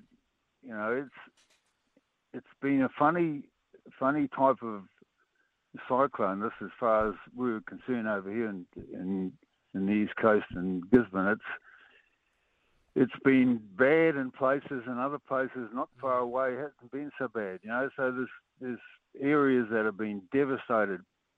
I mean, you've got no idea. And I've seen a few of them. And, uh, yeah, no, it hasn't been good. And just, but, you know, it just makes everyone sort of get behind each other and help each other. And, oh, you know, even in town, there's, there's you know, there's problems around the, um, the main river that comes into the Gisborne Wharf. I mean, this, that's been pretty horrific too. So, yeah, no, it's been, it's been terrible. And, uh, And I guess uh, that goes with Hawke's Bay as well, and particularly the East Valley. It's just been uh, something something else. Yeah, I don't think people uh, have come to terms with uh, the enormity of, of this situation. Like, um, we know that a lot of our produce, our farming, uh, you know, uh, the produce that's produced in, in Gizzy with Liederbrand, and obviously the animals that are that are farmed around the East Coast, like, this is a pretty devastating thing. How how long's this journey going to take? Like, this ain't a quick fix, is it? Well, it's going to take a long time. But some guys can't, you know, they can't get stock out at the moment because they haven't got bridges. So, you know, they're going about trying to make make roading uh, a little bit better than than than it is now, and so they can get stock out because it's pretty important for everyone concerned. Freezing works. Um, And you mentioned uh, Liederbrand, particularly here on the flats. They've, they've had a, a heck of a year, and it's just been a one big problem right through the whole summer. We haven't, I don't, mm. I can't remember a summer like this ever. Um, it's just been the, you know, the ground's waterlogged, and so every time we get some sort of a, a storm or a heavy downpour, um, we we get erosion on the hills and just water logging on the flats, and so it's been difficult for everyone, really, whether whether you're farming out in the hills or you're you're cropping or harvesting on the flats here. It's just been a, a one big nightmare, really. Well, let's talk about you, Kirky, because that's why we got you on the show. Look, you're obviously a champion. You played over one hundred times for the famous black jersey. You played for Poverty Bay. When you go back to Poverty Bay, my wife's from Gizzy, everyone knows Ian Kirkpatrick. Look, how much did working on the lands... on the landscape, like in the farming industry, how much did that really shape your identity as a footballer, as a rugby player? Oh, I think back in the day, I mean, you know, a lot of the uh, the All Black forward packs were made up of farmers or guys um, in, the, in the rural scene, and uh, you know, it was. I guess we had a, a bit of an advantage over our our position, particularly overseas, where you know a lot of the players came from Um, city jobs, and um, uh, we were sort of raw-boned farmers who had the advantage of uh, doing what we did on the land, whether it was doing sheep work or cattle work, or or even even on the flats, uh, sitting in tractors for a while. Um, yeah, it was a, a big advantage, I think. You know, of course, we we didn't really know anything about gymnasiums, and our gymnasium was our work, pretty much. So, um, you know, we saw Pine Tree carrying logs over his back and posts and Strona posts and that sort of thing. I mean, that's what we did. You know, we uh, when we weren't playing rugby, we were doing farming stuff, whether it was shearing sheep or fencing and, you know, you, you name it. Uh, and going back a bit, I guess, cutting scrub as well. So, you know, it was all, it was all about physicality. And so, you know, the gyms weren't, weren't part of it. Our, our gymnasiums were our work, pretty much. Ed, it's, it's so awesome to have you on S C N Z, uh, mate, and especially talking about the land. Like, financially, was there pressure? Did you get any? Was there any payment through rugby back then? Did you ever get a, a bob here or there, or any kind of expenses when you were on tour, or or did you depend on your farming background to um, be able to sustain yourself financially while you were playing fo- footy?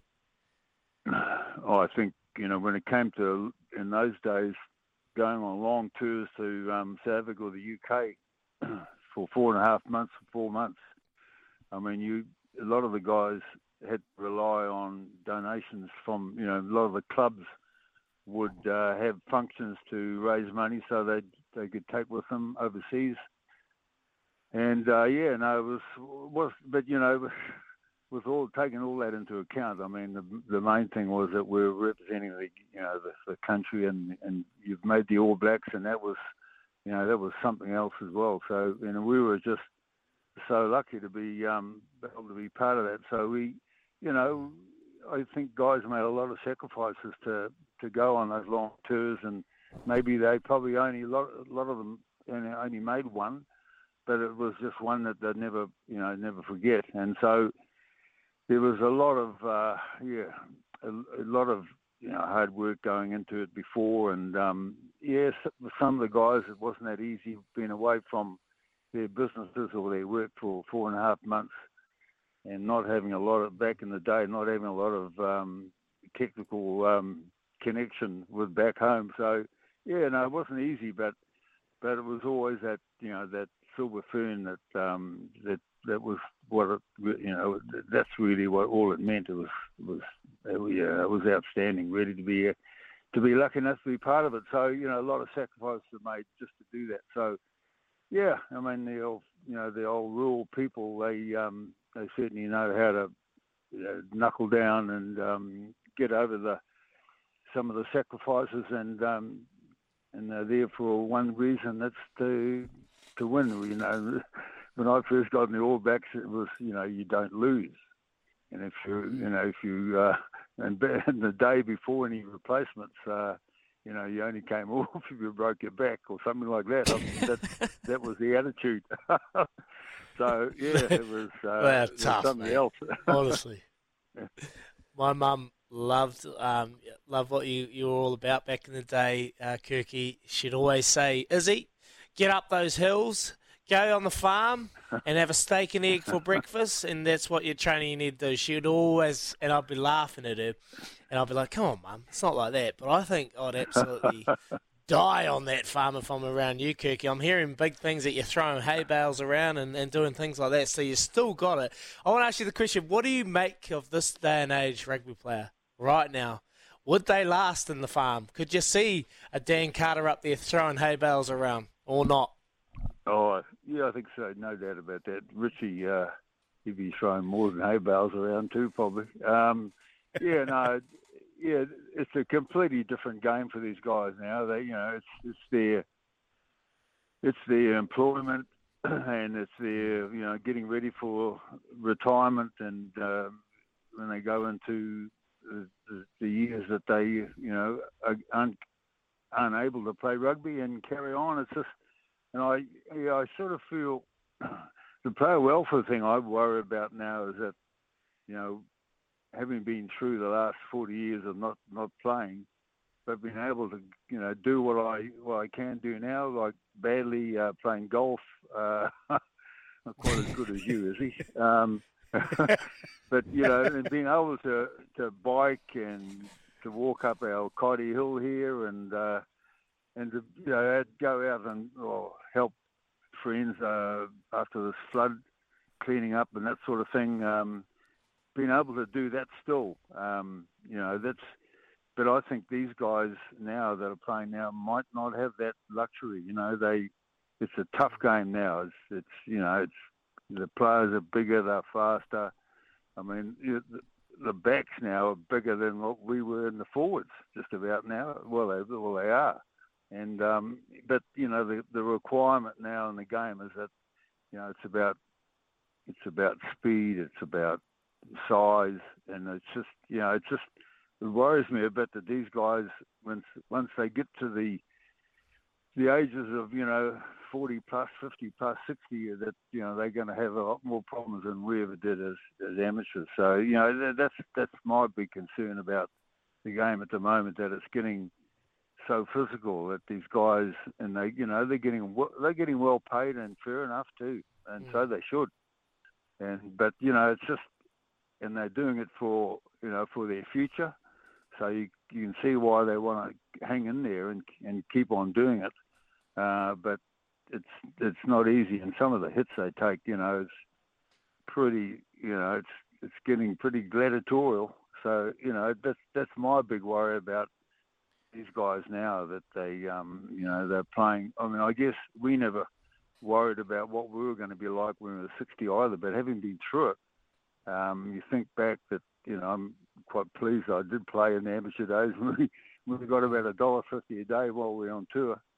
Um, that money was never the, the issue. It was, you know, putting on that silver spoon. That's that was that was that meant everything. So yeah, that, that's the difference I see. Oh, I love it. Absolutely love it, mate. That silver fern, that's what it should all be about. And I think we've kind of drifted away from that a wee bit. Hopefully we can come back, and I think they'll be listening to this and thinking, shh, that's what it was all. You paved the way, Kirky. And, and something that's a little bit more concerning is probably you scoring so many tries in the forward pack, other than Stu Wilson. So other than that moment of scoring plenty of tries, what is your proudest moment in your footballing career? Oh, I think, well, you know, the first time you've selected, I, you know, it was all, mm. all happened pretty quickly for me when I was in Canterbury, and uh, and I actually went down there in the beginning of, of sixty-seven, and within a couple of months I was in the army in Burnham doing national service, which was about three and a half months in the winter of uh, of all things, but. And yeah. so I, you know, I didn't, I didn't play a lot. Of, I didn't get the chance to play a hell of a lot of rugby that I really wanted to. It wasn't until I came out in sort of July, August that um, everything started to happen for me, and it just happened all so quickly that, you know, I don't know how the hell I did get in the All Blacks really, but uh, um, yeah, there was, it was, that was, I think that was the, the crowning moment really, with it being having your name read out and. The, And of the Standard Athletic Park, it was, you know, there's probably seemed to be more people at the afternoon function than were at the games. Not, not quite, but it was, you know, it was, was some sort of atmosphere, and to uh, hear your name read out uh, for the first time. I mean, that was that was probably the crowning thing of, of my career. You know, after that, well, you know, the game the game wasn't as structured as it is now, so you really had to go out there and really, you know, you had to. You had to go and find find the ball. You had to you had to back up. You had to do this. So the, you know, the fitness requirement was still there. Although sometimes you probably wonder why, but but it was. And so because there was less structure, then you had to get out there and do your thing that you could do in your position and the way the game was played then. So yeah, no, it was completely different, but. But still, it was, you know, that's what it was at the time. And so, you know, you just um, went out there and uh, just did your best. And if you scored some tries, it's usually someone else made them for you some a lot of the time. So, yeah, no, it's about being Johnny on the spot and, um, yeah, just keeping up that your physical fitness and um, that sort of mental attitude that you required before you went on. Um, You certainly, uh, under Fred Allen, you certainly had no trouble about motivation with him, uh, with his team talks and uh, the way he used to, um, or the way he, he worked on your psychology and stuff. And so, yeah, no, it was it was, it was an outstanding ten years I had in the All Blacks. It was magnificent.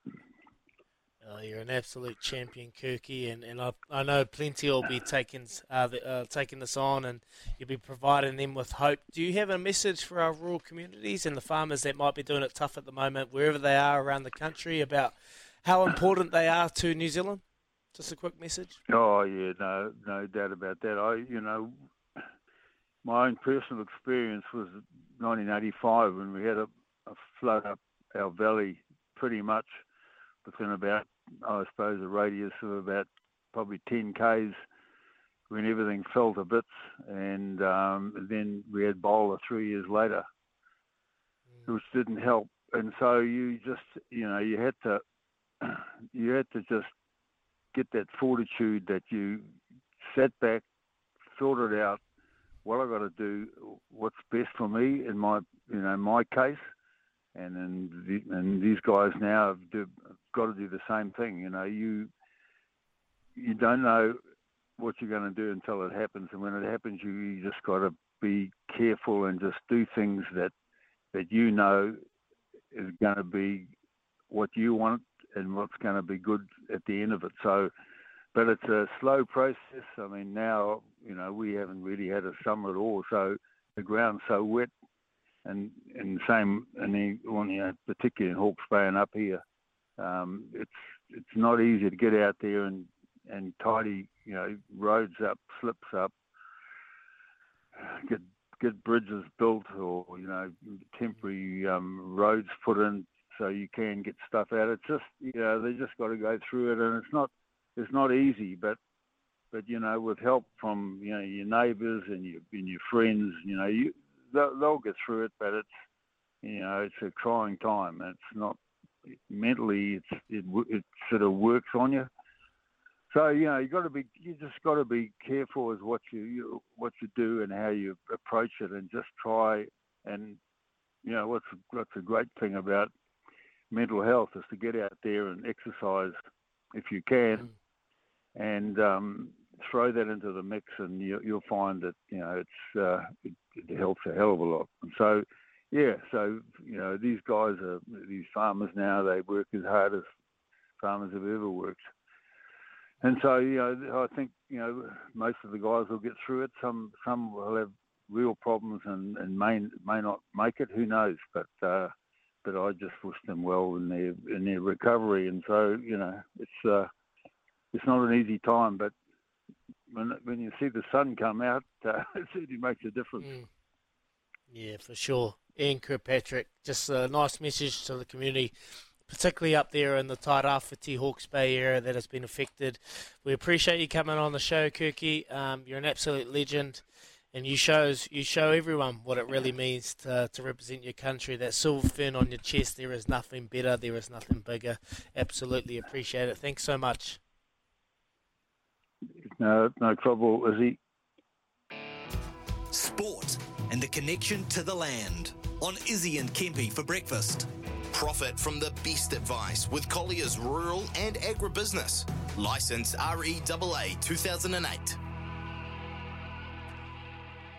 Wow, if that doesn't put life in perspective, nothing will for you, really. It's um, just shows, my mum would always say, son, get up in those hills, be like Ian Kirkpatrick, be like Colin Meads, and I'd sit there laughing. I'm like, mate, I wouldn't last a day in that farm. I'll tell you that right now.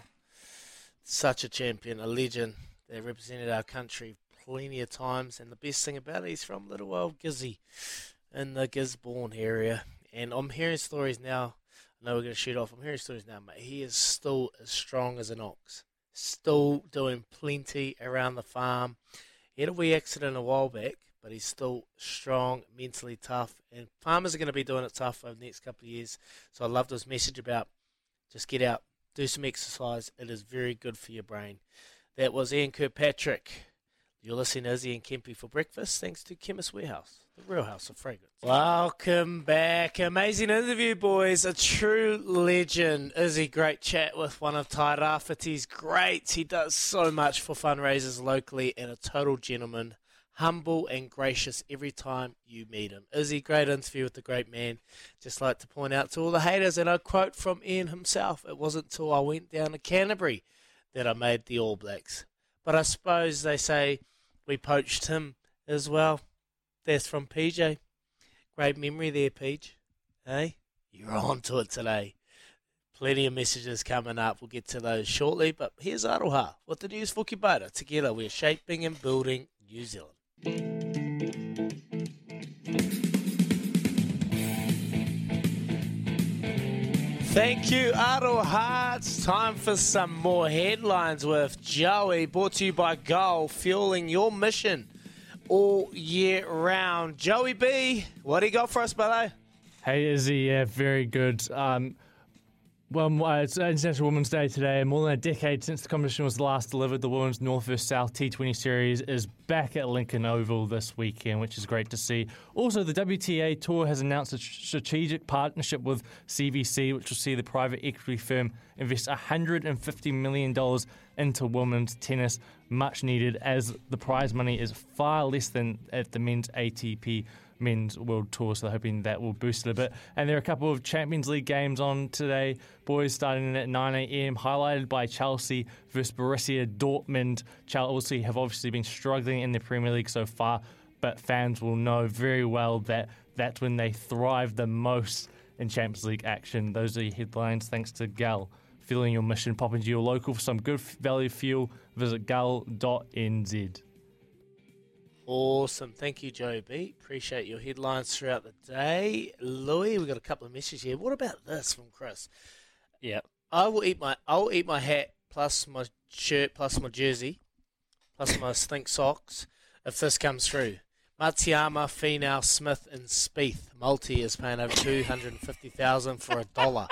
Cheers and thank me later, Chris.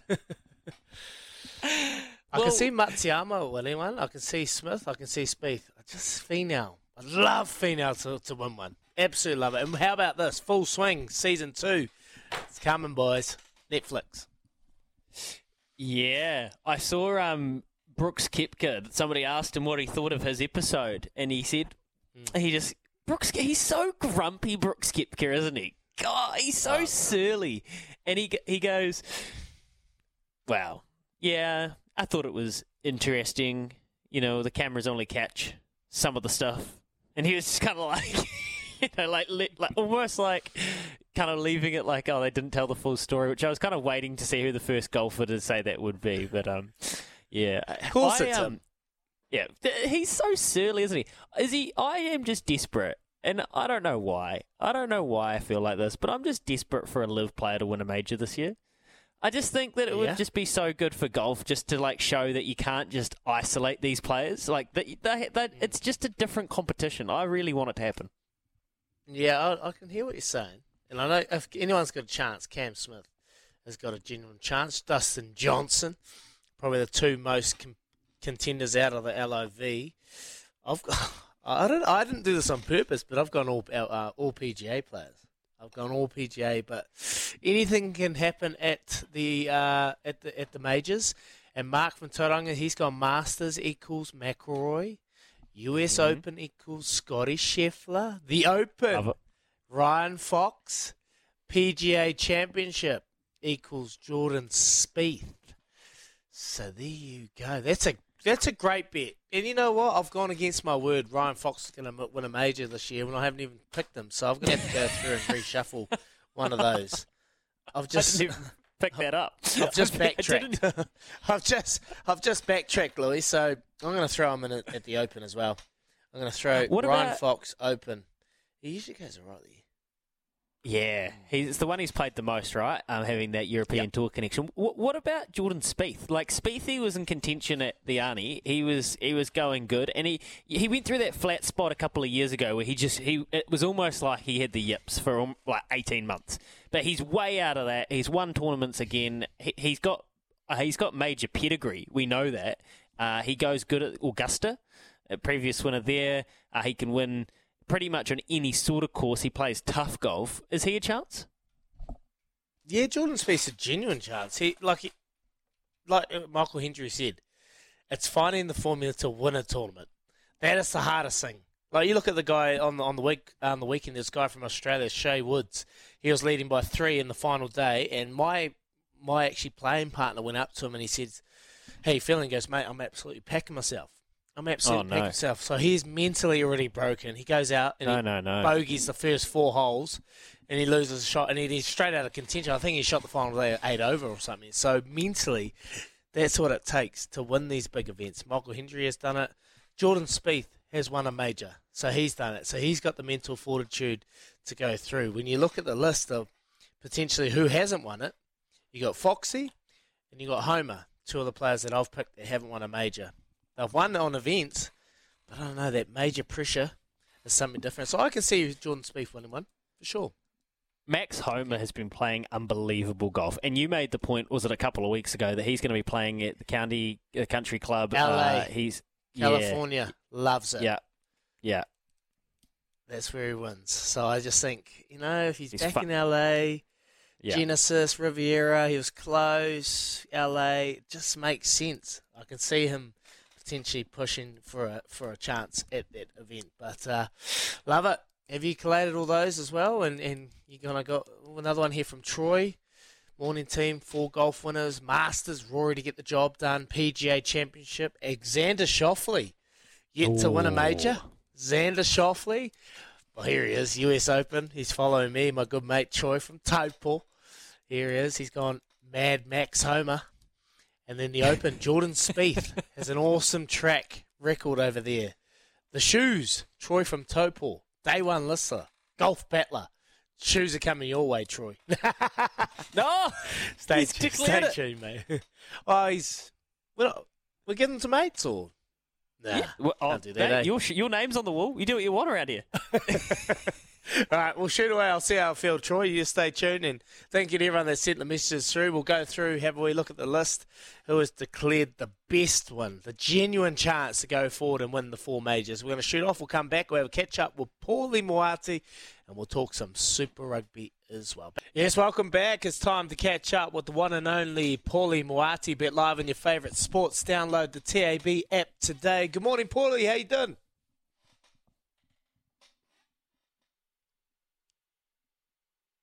Oh, we might have lost not, him there. Uh...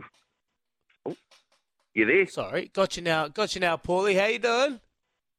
Yeah, I'm doing good, thanks, Izzy. Um... Just checking out the uh, card at Taupō today, uh, and I'm just having a look at race six at the moment. And uh, there's a bit of a drift on here. If I get paid, the uh, Ifraj filly four eighty out yeah. to five fifty is is. Oh. I'm, I'm just guessing. Is Louis waiting to pounce? No. Now, now this is brilliant, Izzy, because I'm going to get a free shot here because Paul brought it up. Okay. Paul, I have a genuine question here. Look at this field. Yeah. And find yep. me a horse that's tightened in.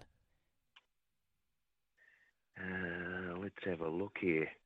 And it's a trick I'm question looking. because there isn't one. And I guess is this, and you might not know this, it might be a question for Stephen Hunt or other yeah. people at the T A B. Is this, what we are seeing here, is this evidence that in these big fields, because a lot of these horses were nommed and accepted for races five and seven as well, and they've been scratched out to race in race six. So do in your markets, in your pricing, do you build in that potential that they will be scratched for deduction purposes? Because there's only been one scratching here, and therefore the markets had to loosen up. Rightly so. Opie Boss and Mark Walker, three dollars to three fifty. Very unusual on race day. Uh, Midnight Bell, Craig Grills, Stephen Marsh, sixteens to twenty-ones. Um, if I get paid, as you point out, four eighty to five fifty, and that's in a boys get paid colours, which is very unusual. So is what we're seeing here that there isn't as many scratchings as the T A B would have suspected? I, I look, I don't want to put words in the mouths of the bookies, uh, Louis, um, but... Uh, there may be a little bit of insurance going on there. I'm just having a look through the rest of the card, and I can see that um, there are any there are any number of scratchings in a number of the other races. I'm just looking at race seven.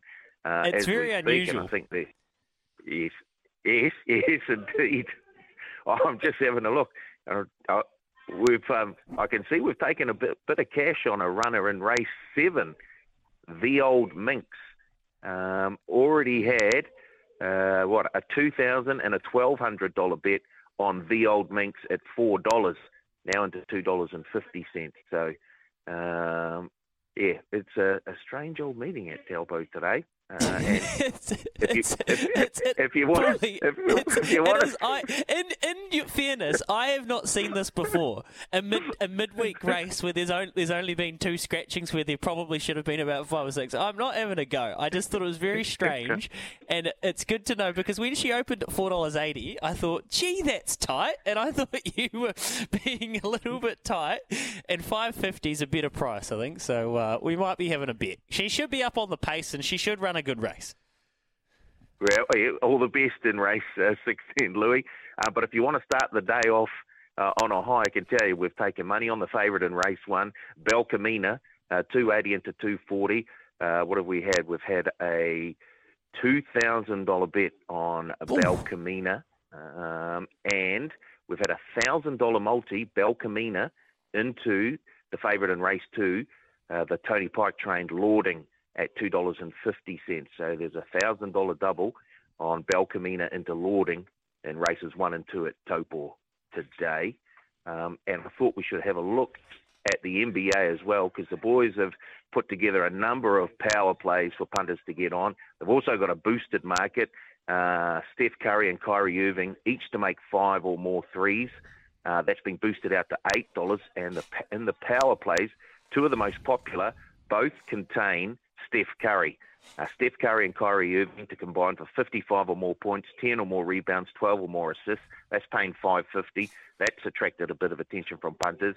And Steph Curry and Anthony Davis each to score thirty or more points, and the Warriors and Lakers to both win. That's paying nine dollars. That's also seen quite a bit of action from punters. Beautiful, Paulie. Thank you so much. Just before we let you go, four majors. Yeah, yes. U S Open. Who you got? Uh, U S Open. Oh, probably looking at someone like a Scotty Scheffler. Scheffler? Okay. Yeah. Okay, that yeah. one. Masters? Yeah. I agree. Uh, Masters, or oh, you don't have to look too far outside the square here, I don't think. Someone who's uh, performed very well there before, or indeed won. So I'll probably go for someone like uh, maybe a, a, a Justin Thomas. Thomas. Okay. Yep, like that. P G A? Uh, the P G A, um, I'm going to go with Jon Rahm. Rahm. Like that. The Open? I'll go Jon Rahm again. Oh, you're the same as Michael Hendry. You've been listening. Hey, there he is. No, I know. No, I haven't. um, but um, uh, you should be listening later on this afternoon, uh, just before eleven yep. o'clock, when uh, Pip has a chat with uh, Smithy, because uh, mm-hmm. I think she'll be talking about a few of the things that we're doing to recognise International Women's Day today. Beautiful. Love it, Paulie Moati. Thanks so much. You're a champion. We'll chat to you tomorrow, Paulie. Watch and bet live on your favourite sports and racing at tab dot co dot n z. Please gamble responsibly. R eighteen. Great to catch up, Paulie Moati. We've got a little bit of Super Rugby we're going to do right now. Are we going to do that today, Louis, or are we going to save it for tomorrow? Let's save it, right? Because we've got heaps of good texts yeah. to get through. And, uh, yeah. Yeah, I'm I'm glad Paul had to front the, front the music there, actually. Um... It's good of him to just. Are you own, confident? Own you, you confident? And if I get paid, or? Yeah, I think it's hard to be confident with a. This is her first start. She's not run a place yet, so it's hard to be confident. But what, what I will say race? is, I think it's just before five o'clock. Um, okay. What I will say is, Mark Walker and Tiako have done a great job of giving her every chance. They've been very patient with her. They've got her looking a million dollars. Like she looks like, you know. She looks like a champion. Um, mm. But to this day, she has not wanted to perform. She's just not, she's just been immature in her racing. So they're going to get her up on speed. They're going to race her a little yep. bit differently, kind of like Big Pungle. And they've got the blinkers on her, and um, hopefully she can just mm. bowl along and maybe get a gap on them in the corner. So that would be the dream, Izzy. Oh, that'll be good. That'll be perfect. I'm uh, backing you, mate. I'm right behind you. I've got uh, a wee bit of a few dollars in the account, so I'll have a wee look at it. Have a wee flutter later on this morning. We've got plenty of messages that have come through. We'll have to save those till tomorrow because we're going to shoot off and we're going to catch up with Smithy back shortly. Self Assured is going to be running in the race this year, again for S E N Z. It's our slot in the race by Grins. We cannot wait for it, and we are getting six of you involved to be honorary shareholders in the horse, like we did last year. If Self Assured wins, you win yourself two thousand dollars. Listen every Wednesday to S E N Z. Text when we call for your text to double eight double three. Today, our first honorary shareholder, our honorary owner, Izzy, is Brian Skilling from Whakatane. Congratulations, Brian. How good. Brian. Well done, Brian. You're uh, part of the team going forward, so well done. Awesome. That's a great initiative to be a part of, knowing what happened last year in the race. And Troy from Tauport, this ain't rigged, but you're our winner of the shoes. The Adidas Z G twenty-threes are coming your way, my friend. So there you go. You can walk the fairways in comfort. They are the most comfiest shoes I've ever worn. So there you go. Thank you so much for all the messages that have come through. There's plenty to get through. We'll save those and we'll rip into them tomorrow. But got to head to the Hawke's Bay and hear from Smithy. How you doing, Smithy? Yeah, guys, uh, really nice to uh, hear the show this morning, and uh, two legends of uh, the East Coast rugby set up um, mm. in Israel Dagg and uh, Ian Kirkpatrick having a chat. I thought that was um, pretty apt this morning, to be fair. I thought more apt, though, yeah. if you had have um, given one of your slots to uh, one of your one, uh, one of your uh, wonderful women texters this morning, because, of course, it's International Women's Day. So yeah, yeah there is okay, one there. But you, you've made your you've made your decision. That's fine. You've made your decision. Well, that's all good. Well, so uh, so yeah. What have you done for the amazing woman in your life there today, Smithy? Have you got up and made her a nice coffee? What have you done? No, I got up early, and um, I decided that I would eat the breakfast that she made me, and I would drink the breakfast that she made me, and I would. Before she went to work, I would, I would let her hang out the washing. Well, you've got a next couple of hours to go Ian and uh, achieve what you have to do, and then you can go do the rest of the chores. Have a good day, Smithy.